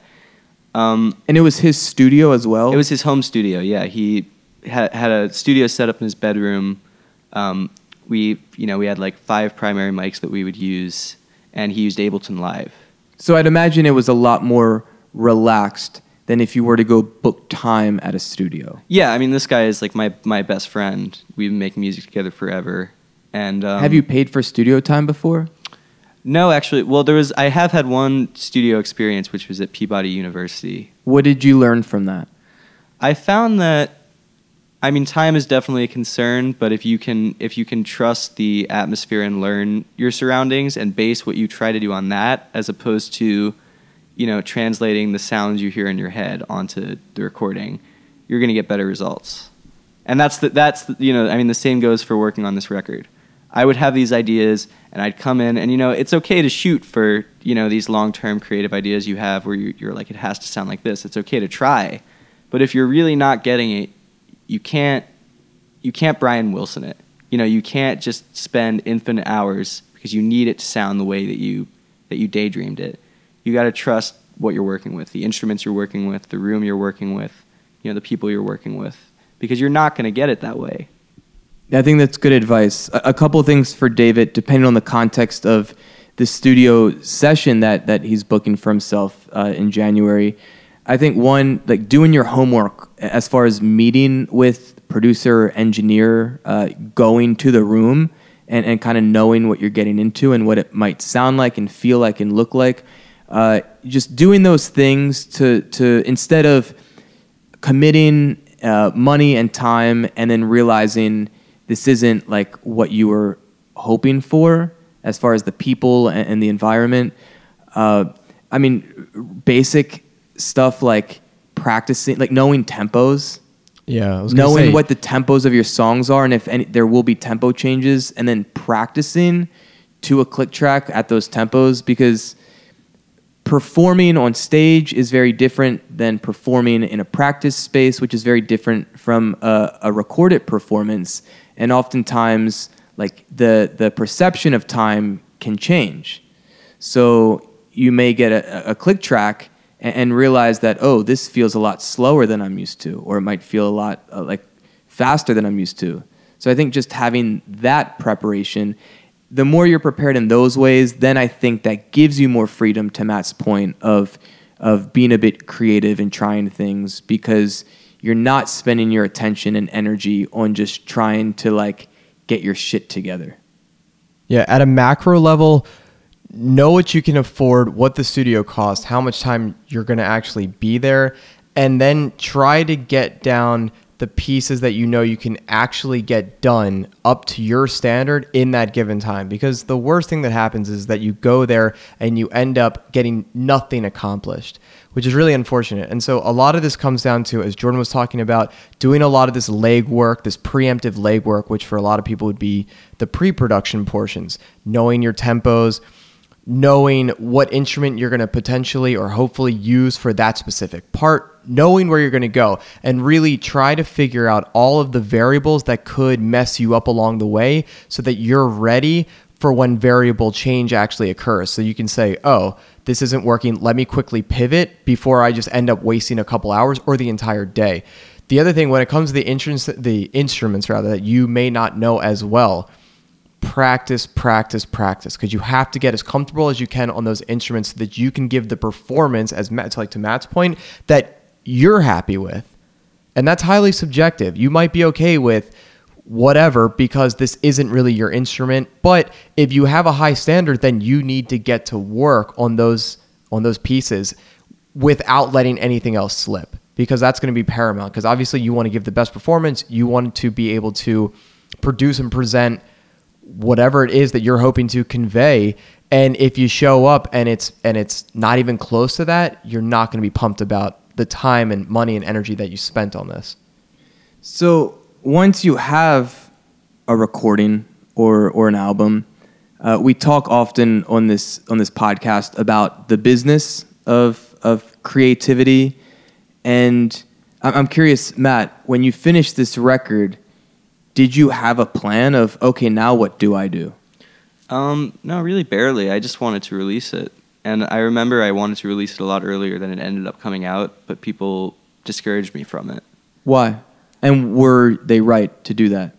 Um, I think ultimately, yeah. I mean, they told me I needed to plug it a little bit and put out a song, you know, sort of a, a song beforehand and maybe do like a Facebook ad, which I ended up doing. And I, I think that helped me along the way. Um, but at the same time, you know, I, I definitely wanted it to be this because there are people in Baltimore who know who I am, who have seen me play, and it's been a long time, or it had been a long time since I had like a long term record out, something that you could listen to for a while.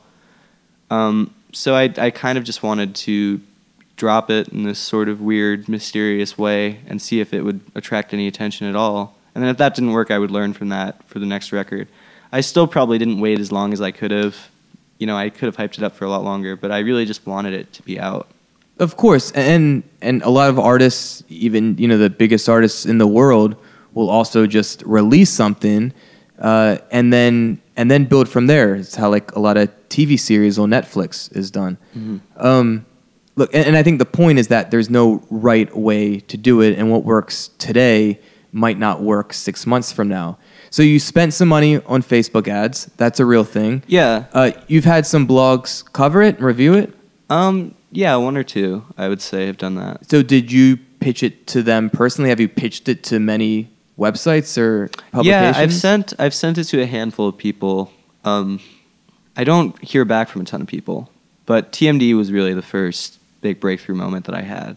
Right. So WTMD is is a local radio station uh, that's part of Towson University, but they've really, I mean, they, they've expanded far beyond being perceived as like a, a college station. Um, I'd argue they're at least for the the rock genre and all that that encompasses. They're by far the the most significant in the sense that I mean I just saw J. Roddy Walston, the business, performed live there a couple weeks ago, uh, and they're having live performances that are being streamed on Facebook and also live on the on the radio like weekly. Uh, they put on these huge free concerts downtown, uh, like five or six months out of the year, that are free, and thousands of people come up. So I mean, they are a legit radio station. And Matt, a couple weeks ago, I was driving home and I heard a song on the radio on WTMD, and I was like, "Hmm, this like this sounds kind of like Matt, but they wouldn't be playing him unless it was like the local, you know, uh, uh, show that they have, the Baltimore Hit Parade, which we'll dig into in a sec." Um, and even like you know, I'm in, I'm in Reindeer, and and WTMD has been very generous to us. Uh, I, I still weekly get you know, Snapchat videos or whatever of, hey, your song's on the radio, and they've been playing us like consistently for nine months or something now. But I was like, how did how did Matt get here? And I was like, is this a Bright Eyes song that I've never heard of before? And I'm friends with the DJ who was on air at the time, and and Matt Galler, and I was like, "Yo, what song did you just play? Who was that?" And he was like, "Oh, it was this kid who just like wandered into the station, handed us a CD. We all listened to it, and we're like, "Holy shit, this is great!" And I was like, "Is his name Matt?" He's yeah. I was like, "Dude, that's like an old student of mine." So that's what you did. You just walked in there. Well, there were a few different things that happened at once, kind of. I um, was friends with Sam Sessa on Facebook, and I had sent him kind of an earlier song of mine, and I don't think he was into it. I never heard back. Explain who Sam is. S- sorry, yeah, Sam is the host of uh, Hit Parade on WTMD, and he sort of handles a lot of the festivities around there regarding the local music. Um, but I, yeah, I'd, so I'd sent him the, the album, and I didn't know it, but I think he might have listened to it. And then on the other hand, my my mom was working at a a Kugel judging competition, or not a Kugel judging competition. Sorry, she was judging a Kugel competition. Explain what kugel is. I don't. How do you explain what Kugel It's is? It's this noodle. It's a Jewish dish, right. it's a Jewish Ju- dish, It's Jewish right? cuisine. noodle based. Yep. It's I'd say it's dessert. It's sweet. It's a dessert. I yeah. think what happens is, and I'll, I'll give it to you. They use use egg noodles, so it's very rich. I think you use eggs that mix into it, which binds it together, and then generally nowadays we take it over the top and we put some kind of like a, a sweetened corn flake crust on top of it, and it ends up being like a dessert. Yet people serve it next to stuffing and mashed potatoes and whatever else, as if it's like a, just another side dish, even though it's coinly sweet. and your mom was judging a competition. Right. a my Kugel. mom. Yeah, a Kugel competition. She is an editor for JMORE magazine, so she's sort of a face in like the Baltimore, I guess, Reform Jewish community. And um, so yeah, she ended up judging this competition. She found out that Sam Gallant was also going to be judging it. Who, I don't know what sh- what show does he host? Uh, he's he's just a Just you know a- in regular yeah. rotation. Uh, he has like you know a Monday through Friday shift as a on air talent at Right, yeah. WTMD. Um, so she also managed to give him the CD. So it was through a few different ways that that ended up happening. Okay. Um, And me going to the studio, I guess. so, but you of them. also physically went to the studio. Yeah, because a friend of mine who's in a band called Legends of Etc., which was getting a lot of WTMD airtime. I guess they still do. Um, I, I asked him what should I do with this with this record. I was wondering if you have any ideas, and he just told me I should go to TMD. And I had always thought of them as as a station that wouldn't really go for me. I didn't really think they would be interested in what I had to say or do. I don't really know why. No, Listening to your record, it fits perfectly. Well, I think around this when we were making the record, we sort of were like, mm, this maybe seems like something they would like. So I thought, you know, when my friend suggested that, I was like, okay, maybe. How do I get it to them? Do I email it to them? He suggested I walk there. So I did, and I remember I was dressed kind of eccentrically. I had like these like pink pants on and um, this like blue flannel that was like flopping everywhere. So I was like, oh, this is perfect. I look like, you know, I look like a funky young artist. And yeah, I talked to Scott Mullins, who's the program coordinator, I think, and he was super nice. And he told me, you know, I've already heard this record, and I was like, whoa. Um, so I guess it, it had either gotten to him through Sam, through Sam Sessa, or through Sam Gallant. Um, but yeah, and then I I was walking home and I got this call from Jordan that this a song from the record called Friends was playing on the radio, and I was super ecstatic. I was really happy. And then, you know, I, I got an email from Scott and I got an email from Sam asking me to be on Hit Parade.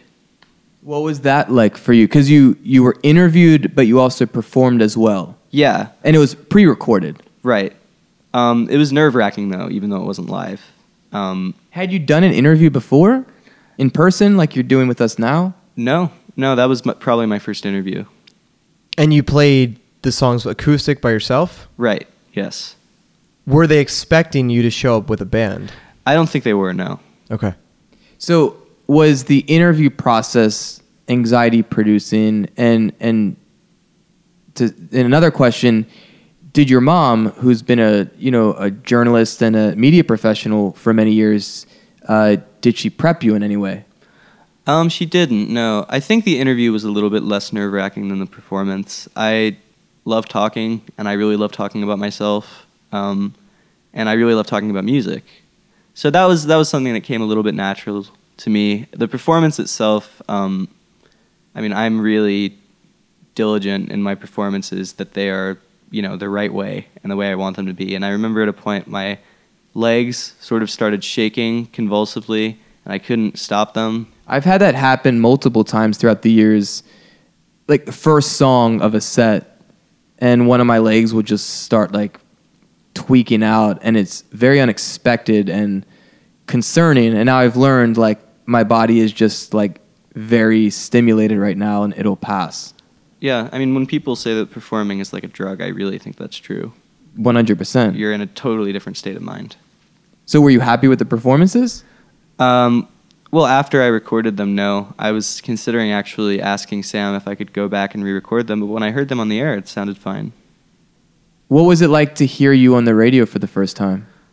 Um, uncomfortable, but really only because I was in class and my teacher had given me the privilege.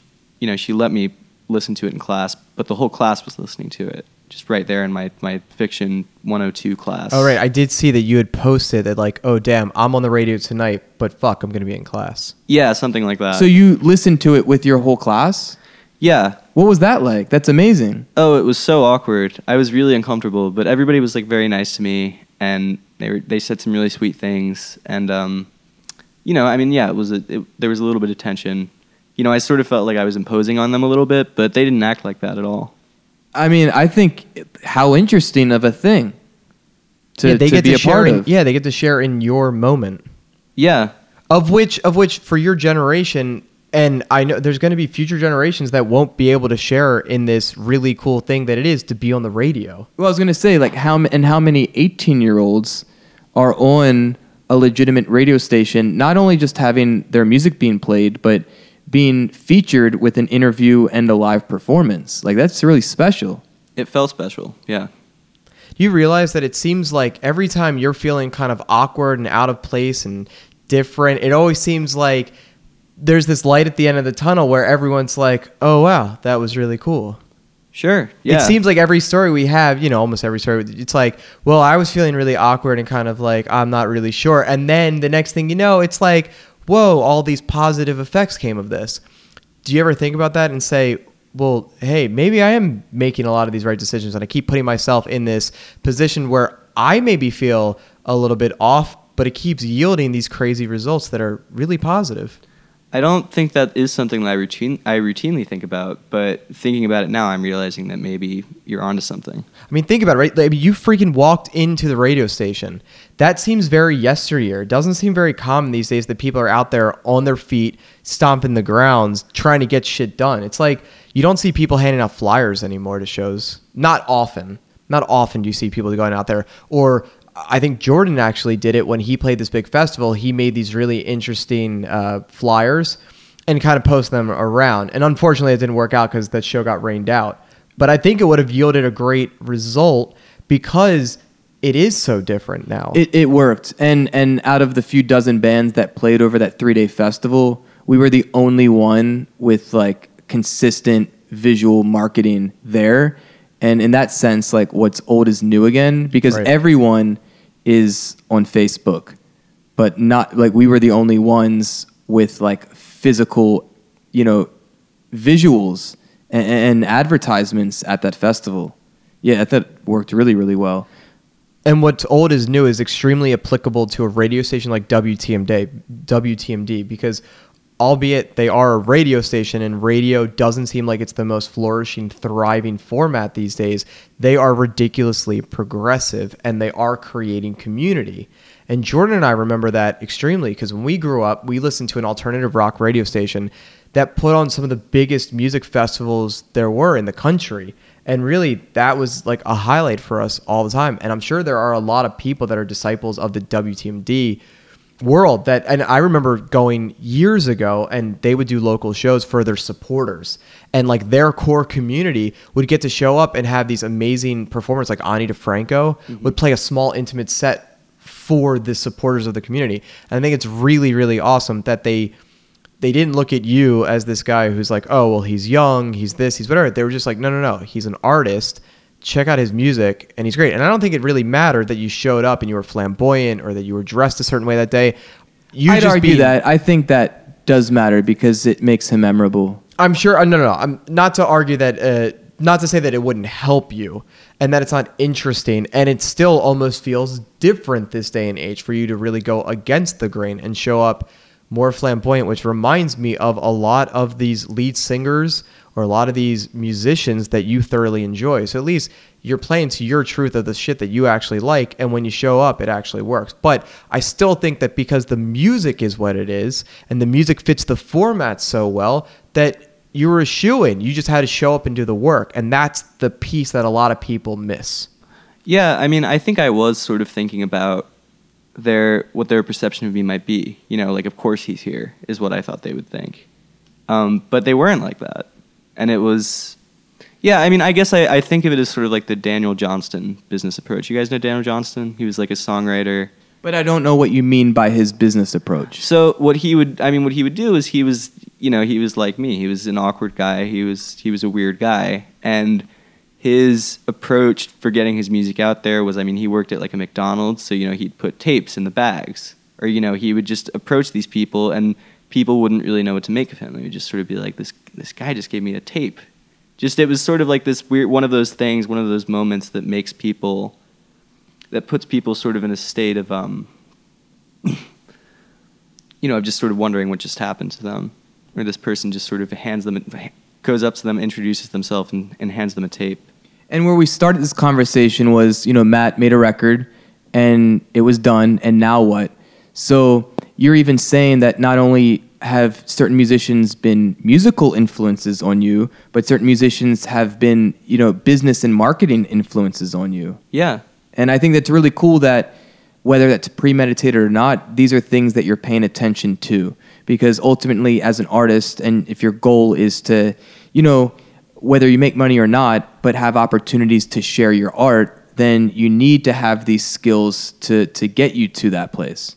music marketing is becoming art itself. One hundred percent. And and I even saw this morning, you know, Matt Halpern uh, posted a video uh, saying that you know he was teaming up with uh, uh, Finn's punk rock MBA, who is a former guest on this podcast, to specifically help create some content, um, you know, about music marketing. Yeah, And DIY marketing. I'm sure it'll be very successful because uh, uh, it it's not natural for a lot of artists. Um, real quick, before we get too far away from the uh, the WT, WTMD stuff, I just want to acknowledge uh, Wilson Adams from Nashville, uh, who pretty much asked uh, what you already answered, Matt, about talking about how you got airtime on the radio uh, and things like that. And and he mentions he knows some cities are really big on supporting local artists more than others. And fortunately uh, for us, we have a radio station in Baltimore that is very Baltimore centric and friendly.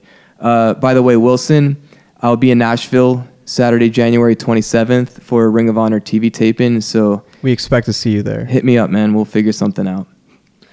Um, Do and- either of you know if 98 Rock, another local Baltimore Yeah. rock stable, do they still do noise in the basement? They don't, as far as I know. It's crazy. There used to be when Jordan and I were growing up. There were there were at least a few I can think of that did a locals only radio show, and it wasn't really that hard if you had a decent recording to get your stuff on the radio. Hmm. And Now, having a decent recording 10 years ago or 15 years ago it was, was a lot really expensive different. and different. Absolutely, I agree with that.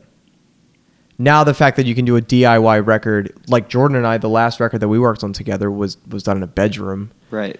and and that can stand up as having extreme artistic value is a whole different world versus years ago when I remember buying studio time down the street from where we are currently and I was probably 16 or 17 and we were paying something like 40 50 some dollars an hour hmm which really at, at that age I mean you end up racking up a really heavy bill Matt, I'm interested. After WTMD, what changed? Did you feel, have you gotten more opportunities? Have you gotten more, are people like uh, coming to you more?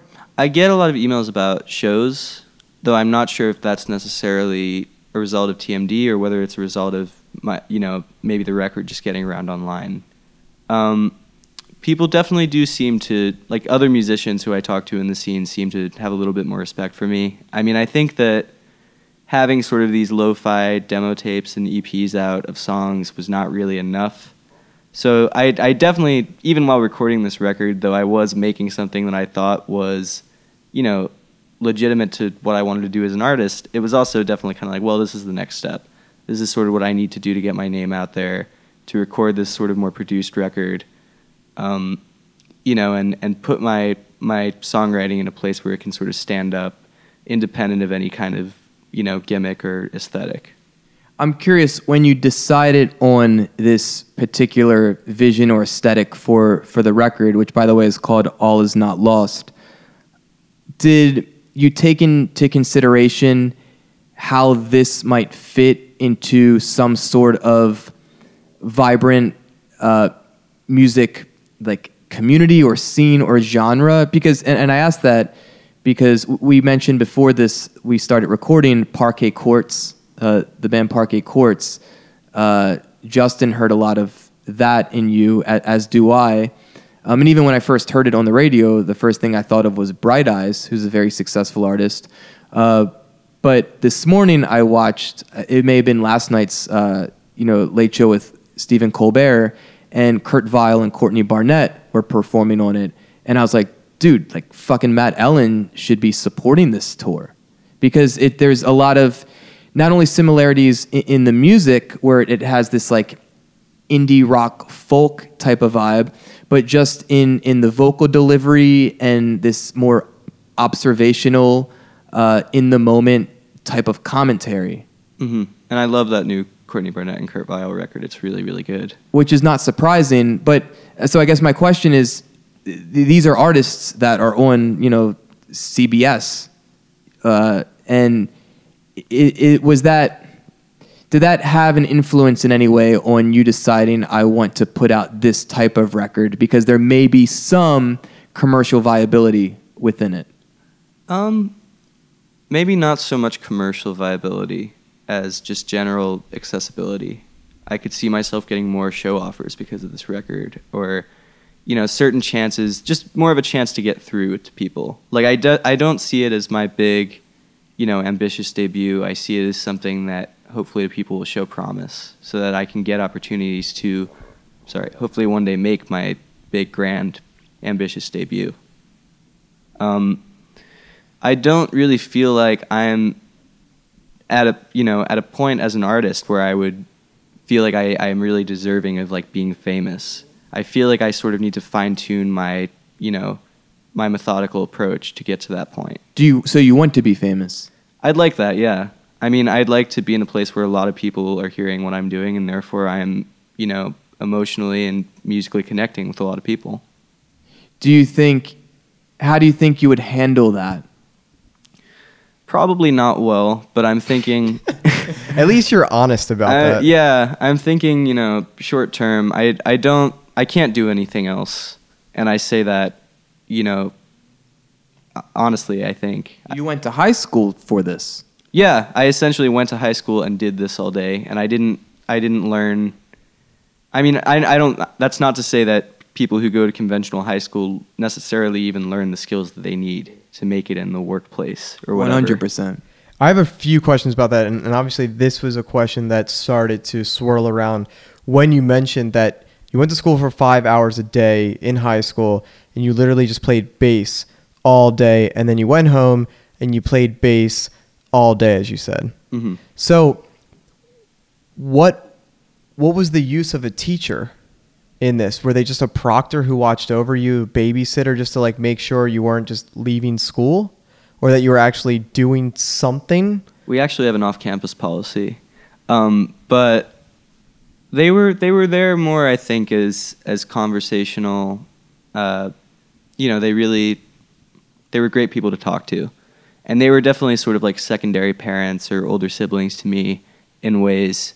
They were just really great people, and you know what they would do with me, and I think with a lot of other kids, is they would think about something that the kids in the school were, you know, a specific kid in the school was interested in, and if they saw something that reminded them of that kid, they would like show it to them. So I got a lot of you know music links and, and things like that from different staff members, and you know they turned me on to a lot of cool stuff. And at the same time, you know some of them were also musicians and artists, and we would collaborate all the time. I mean, there was a guy, uh, a guy named Phil Glaze, Phil Glazer, who uh, played drums, and we would jam all the time, and you know we had a, we had a lot of fun. So they were definitely sort of like they were more like friends. They were more like my peers than um, than my teachers or than authority figures. It's super interesting because you really got to throw down a ridiculous multiplier on the thing that you actually love. So you luckily found whatever it was, which was music, which is what you wanted to do day in and day out, just all the time. Did your peers were were your peers as lucky as you to have figured out a path so early on? Like my like my peers at school. Yeah. Yeah. So there That's- were. I mean, it's a lot of free time to kind of just twiddle your thumbs or browse the internet or play on Facebook or whatever you could have been doing at that time, where you took full advantage to say, this is what I'm into.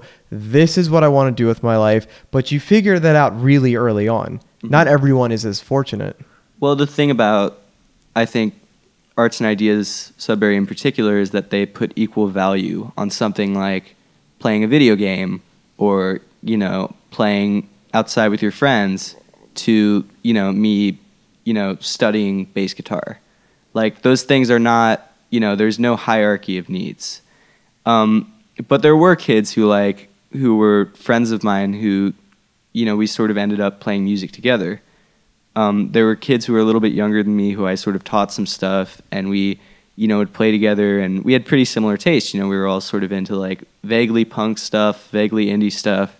So we would play at like the end, you know, the school end of the year events and stuff, and I sort of could feel, um, you know, that they were getting into music and that they they wanted to do it. I, I should hope partially thanks to my encouragement a little bit. Yeah, It- I mean, you're clearly a leader by nature. Yeah, you're an influencer. It's really interesting because I feel like I keep coming back to this one reoccurring thought that you love curating and you're giving back to people and you're just a heavy influence on those who are around you. Do you feel that in your circles, a lot of people look to you for guidance?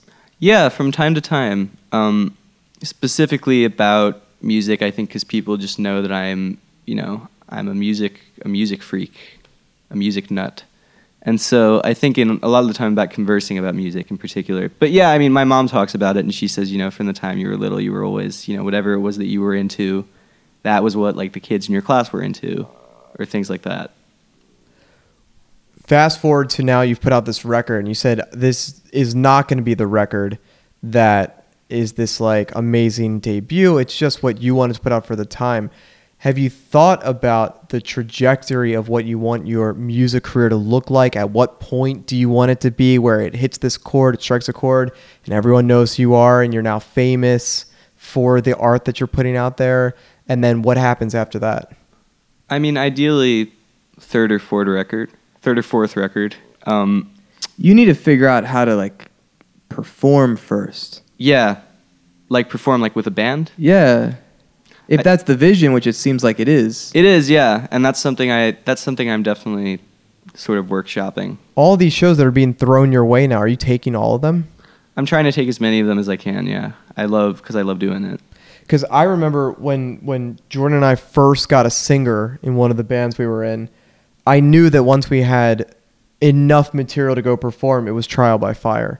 He had to figure out who he was by just doing it, and so I booked. I think I booked ten shows in the first month. We just played like two or three shows a weekend. And he did all the classic things. And you've already played shows, obviously, so you kind of have an idea. But now you're trying to develop this whole persona as Matt Ellen. Because I'm sure the bands that Jordan and I saw, part of it was you being you and doing your thing and being spastic and high energy. But you also had your friends with you to do this. Now, is the vocal point supposed to be Matt Ellen, the musician, the artist, the songwriter, the entity?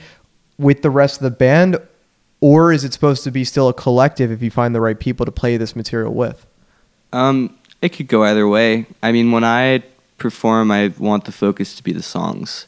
I want people to be in a place where they can, you know, listen to the lyrics. So like this this set I'm planning um, for December second. You know, I want there to be a band and I want there to be you know a drummer, but I don't want it to be like a loud raging rock show. I want it to be more kind of like a recital almost, so that you know the songs can can stand as they are. do you know the band um, is it pussifer or pucifer whichever one Yeah, I maynard think I know james keenan of Yeah. tool right you know their setup on stage No, it isn't. So I've seen that, and this is very, to me, very reminiscent of what you're kind of going for. He actually will invite friends and put them on stage and have them kind of sit around a table and like hang out. And I almost feel like I've I've seen a couple performances. Maybe the musicians sit down a little bit. Maybe I'm mistaken, but it feels like it's it's a little bit more lackadaisical. It's a lot. It's it's very fun, and it is about being a bit more stripped down. And I could be completely wrong, but that's my interpretation. That it is more stripped down, and so you do understand the lyrical content, and you can really get into it. Have you ever thought about uh, what this could actually look like if you have your your band there and everything else that would be? Yeah, I mean, I played shows that were sort of in the vein of what I'm trying to do now, where I had a drum machine and I had a friend of mine playing keyboard and a friend of mine playing bass, and just me singing and playing guitar. and that was um, there was a, there was a little bit more of a, a relax or you know sort of like a, a chill factor to that. Like when you talk about Pavement, a band like Pavement, like their whole thing is kind of just like let it all hang out, super sloppy, su- you know, almost like effortless. And that's that's kind of a cool thing I think that you can do if you're trying to make the songs the focus. Um, if you're trying to you know do a super memorable performance, um, unless you really feel like you know the lyrics as a as a songwriter can can cover up for the fact that you guys aren't doing anything, then that might be something to set aside. Um, but in terms of like like I have tried to make my performances really theatrical. Like I had this one um, at Goucher, you know, last I guess it must have been last summer.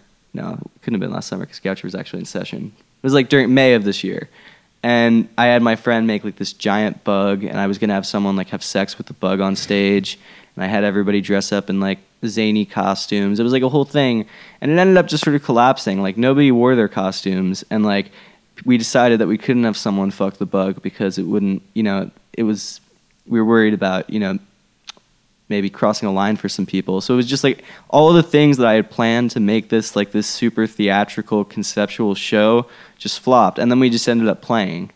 But I respect the fact that you had the vision, and I hope you keep following those impulses because I think the music can stand for itself, but those are the other things that will also add interest and and become memorable. And I think the the world, the culture in general, is like in in in such need of of just absurd things that are interesting and memorable. Mm-hmm. Please do that. Yeah, I totally agree. Whatever your influence is on that, keep following that. Whatever the itch is that you need to scratch for that, keep scratching it because that is what's going to pay off for sure. That is what, what I mean when Jordan and I look at probably the music that that we remember the most is because it hit on all levels. Yeah, I think of like Flaming Lips, for example, hmm their live show. Matt, I've never asked, what's your favorite of all the national chain pizza restaurants? Oh wow, yeah, this is a hot topic these days, isn't it? I think so. Oh God, um, I I kind of like Domino's. Their pizza isn't necessarily good pizza if you're talking about it from like I don't know. If you're talking about it from like the standard of like a good slice of like New York pizza, like no, I don't prefer Domino's to that. Is that the standard? I guess that's the standard. Okay. Or, Yeah, like of course. That oh yeah, New York pizza. That's all right, that. I'm just saying, you know, that's the culinary standard. It's interesting you say Domino's though, because I saw like something they have like eight percent growth, where Papa John's and Pizza Hut have been kind of stagnant this year. well, Pizza Hut's fucking disgusting. Why No, do you say that? See, I fucking love me some Pizza Hut. That's the best. But I think Domino's did some rebranding and they're doing really well now. Papa John's is taking that hit because of the football stuff. Yeah, How do you feel about that? I think um, Do you kneel for pizza? I think they should probably be taking that hit. I think if anybody gives a shit about that, then then fuck them. Whoa, we just crossed over into some unsavory territory. Whoa, whoa. I wanted to keep going, but I guess we can move Oh, on. To I'm sorry. No, you're good. Jordan, do you have any other uh, poignant questions? Uh, do you follow Fed content on Instagram? Do I follow what? Fed content. What is that? You'll just have to figure that out for yourself, young child. So as we wrap this up, uh, Matt, uh, you obviously have music out. It's on Apple Music and Spotify and what Bandcamp. Yeah, it's on Bandcamp. You can find it on SoundCloud as well. So if people just type Matt Ellen, spelled as it would be spelled on the description of this episode, they'll find you on there. Yeah, that's right. Is there anywhere else people should look to find you? Um, well, I have a Facebook page, and I also have an Instagram, which is Matt Ellen Music. All right. Just one word. So when uh, when Matt, you're looking up Fed content on Instagram, I don't know. I don't know what. Do they have to search if they want to find you specifically on Facebook? Do they have to search Towson Tom? Uh, yeah. On, well, that's my my Facebook um That's my personal Facebook page, but I do have like a Facebook fan page that you can like. How do you get to that? That would that's just Matt Ellen. Okay. Are you on Twitter, Matt? I'm not Do yet. but I 18 year olds do Twitter? Yeah, I think they do, but I haven't I haven't really made the leap yet. What I about could- musically? Musically, like as as means of promotion for their music. No, no, no. The app, the social app. Oh, Musical.ly. I remember one time you messaged me and you were like, "That's going to be the next big thing." Was I Uh-oh. right? I think maybe. I mean, I, I definitely hear people talking about it. For like 14, 15 year old girls. Right, and that should be your demographic, Matt. I mean, fucking look at you. Fucking look at me. I'm still I'm still worried about the. I probably shouldn't be bringing this up again, but did I really throw did I really throw this off by bringing up the the Papa John's thing? You what do you not. think? What do you think? I don't know. You looked kind of concerned. Me? Yeah.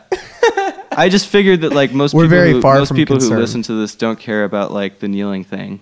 No, no, I, I wouldn't imagine. I, I know Matt Halpern. He's made it clear that he doesn't want this to be a platform for, I guess, political discussion. Oh no no no yeah. but like, I don't give a fuck. okay yeah. And, and I don't, like the fact that that's even like become a politicized thing is is absurd to me as well. Right. I just didn't think of what I was saying as like a controversial opinion. Like I felt I feel like that's a pretty commonly held like liberal belief. Sure, but you know, Donald Trump is our president, and a lot of people voted for him as well. Yeah, yeah, yeah, yeah. So you're just living in your liberal bubble, Matt Ellen. That's right. My my echo chamber. Do you? I'm I'm curious. Do you ever go out of your way to engage with people knowing that they have different opinions or cultural experiences? And I think college is a great time to do that. Now I know you go to a very liberal arts college, so it may be more difficult. But even like just people of different like cultures and backgrounds. Um I don't know that I really go out of my way to, but if I'm in a situation where that's the case, I mean, sure. I mean, I've found recently myself in kind of at odds with like cuz I I feel like a lot of the the commonly held beliefs at my college are more sort of like centrist, which is something that I don't really vibe with.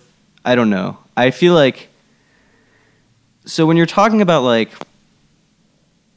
when you're talking about people who face oppression and then you're saying that to dehumanize those who oppress them is like just as bad like it isn't really i feel because the people who are being dehumanized don't walk down the street every day and you know get weird looks from passerbys because of their beliefs So you're saying there's a false equivalency being argued. yeah i do that that's like that it's like hypocritical to say like i don't like talking to nazis because it's the same as saying like i don't like talking to like you know this marginalized group like that's not it's not the same Well, yeah, no shit, man. But it's also hard to reason with unreasonable people, unfortunately.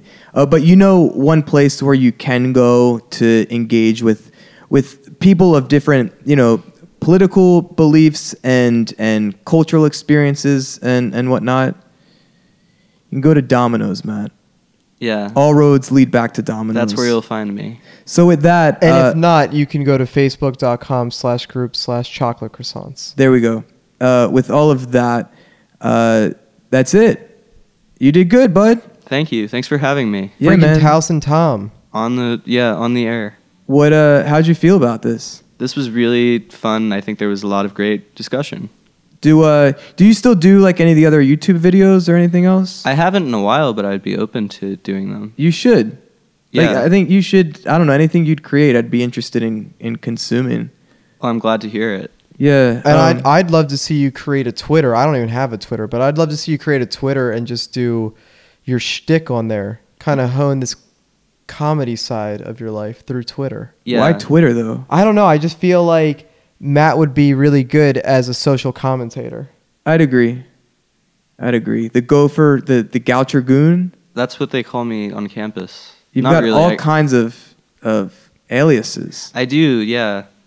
Well, they well a common a common thing that I say a lot is that people call me things that they don't really call me, and that's based on heavily on alliteration.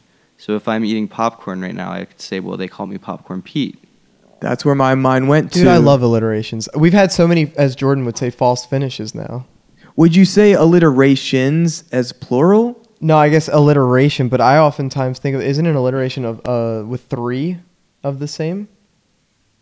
Matt, you're the uh, English- perhaps I'm English English major. Wordsmith. Yeah, I think it's just I think it's just alliteration. But you could No, no, but alliteration I always thought had to come. Why in- would it need three? in words of three? I guess I always think of a classic uh, Wait. dawn down day from Nothing Gold Can Stay, because if you're right, then that's really weird. right? Well, we have something to Google once we shut this shit down. Uh, Matt, thanks so much. You were wonderful, and I'm really excited about the idea of sharing your ideas and your art with uh, a lot of new people. Thank you. I'm excited to send this podcast to my friends and family once it's on the World Wide Web. Wow. You didn't. You have not lived uh, an existence without the World Wide Web. Yeah, that's a true fact about me. That is weird. Wow. Uh, so, as I feel and acknowledge my age, uh, we want to thank all of you listening uh, and, and sharing your attention. We, we greatly respect it and appreciate it. Uh, a couple things that I always share at the end. Again, the Facebook group, we took some questions from listeners in there, and that is what we do every week with our guests. If you'd like to join, facebook.com slash groups slash chocolate croissant. It's a private group. There's a lot of great engagement. If you want in, just send a request and, and we'll accept you. Uh, also, iTunes and Apple Podcasts. Uh, you can rate and review chocolate croissants. That makes a big difference uh, for us, whether you realize it or not. We also want to thank our sponsors, Nat-a-Tat2 and Rode Microphones. And finally, uh, whatever podcast app that you choose to use, uh, if you type in chocolate croissants, there should be a subscribe button. You hit that, and then every Monday morning it uh, is downloaded uh, to your phone, and then you don't have to use your data uh, if you don't have Wi-Fi because you're driving or in the gym uh, or or at Domino's, right? I don't know if all Domino's have public Wi-Fi at this point. They should though, and that eight percent growth would probably double. Am I am I meant to? Yes, you're meant to to, to comment on that. I Matt. think I think that every Domino's in the world should have. I think it, it should become a general hotspot for Wi-Fi. Like I think that they should remake Domino's restaurants into like Apple Store type places or like those coffee shops with especially good Wi-Fi. Matt, why don't you have a podcast? Um, it's a question that I'm I'm gonna I'm gonna have to give you a no comment on that one. If you do one, I hope it's with a headset. Why do you say that? Man, I'm calling back something from like an hour and a half ago. It's a headset. More See, this is- uh, performers maybe- with the headset, the Garth Brooks Oh, thing. wait, maybe wait, maybe wait, you okay. shouldn't have a podcast. Yeah. All right, guys. Uh, we love you for for your attention. We'll see you uh, later today and this week in uh, in the Facebook group. Uh, as far as episode 32, either Justin and I will do it or Matt will be doing it from the road. We're not sure, but we will find out uh, with you all as well. Until then, bye bye. Hey guys, it's Jordan again. I know I just said bye bye, but that was bullshit. Here's why. I wanted to one last time show some love to episode 31's sponsor, Nat-a-Tat2. And I just pulled this from their website because I think it's the most succinct way to communicate why they're such an interesting company. So, Nat-a-Tat2, they are the premier all natural, 100% USDA certified organic tattoo aftercare line. They believe in sustainably resourced ingredients that are cruelty free and of the highest quality. Their mission is to educate tattoo artists and collectors of the optimal way to preserve and care for their tattoos and skin while knowing the products have been formulated and made responsibly. Their tattoo foaming soap and aftercare lotion will allow your skin to heal beautifully, while their tattoo balm will keep your ink looking bright and bold for years to come. Sounds good to me. So again, if you use the checkout code chocolate25, you'll receive, you guessed it, 25% off all products. That's chocolate in all caps, followed by the numbers 25. You can visit them now at their website. Ready for this? nat-a-tat2.com. If you missed that, just check the episode description from wherever you're playing this audio. It's all right there. All right, that's it. We did it. Again, much love to all of you for checking out episode 31. I will see you in the Facebook group, and for real this time, until next time, bye bye.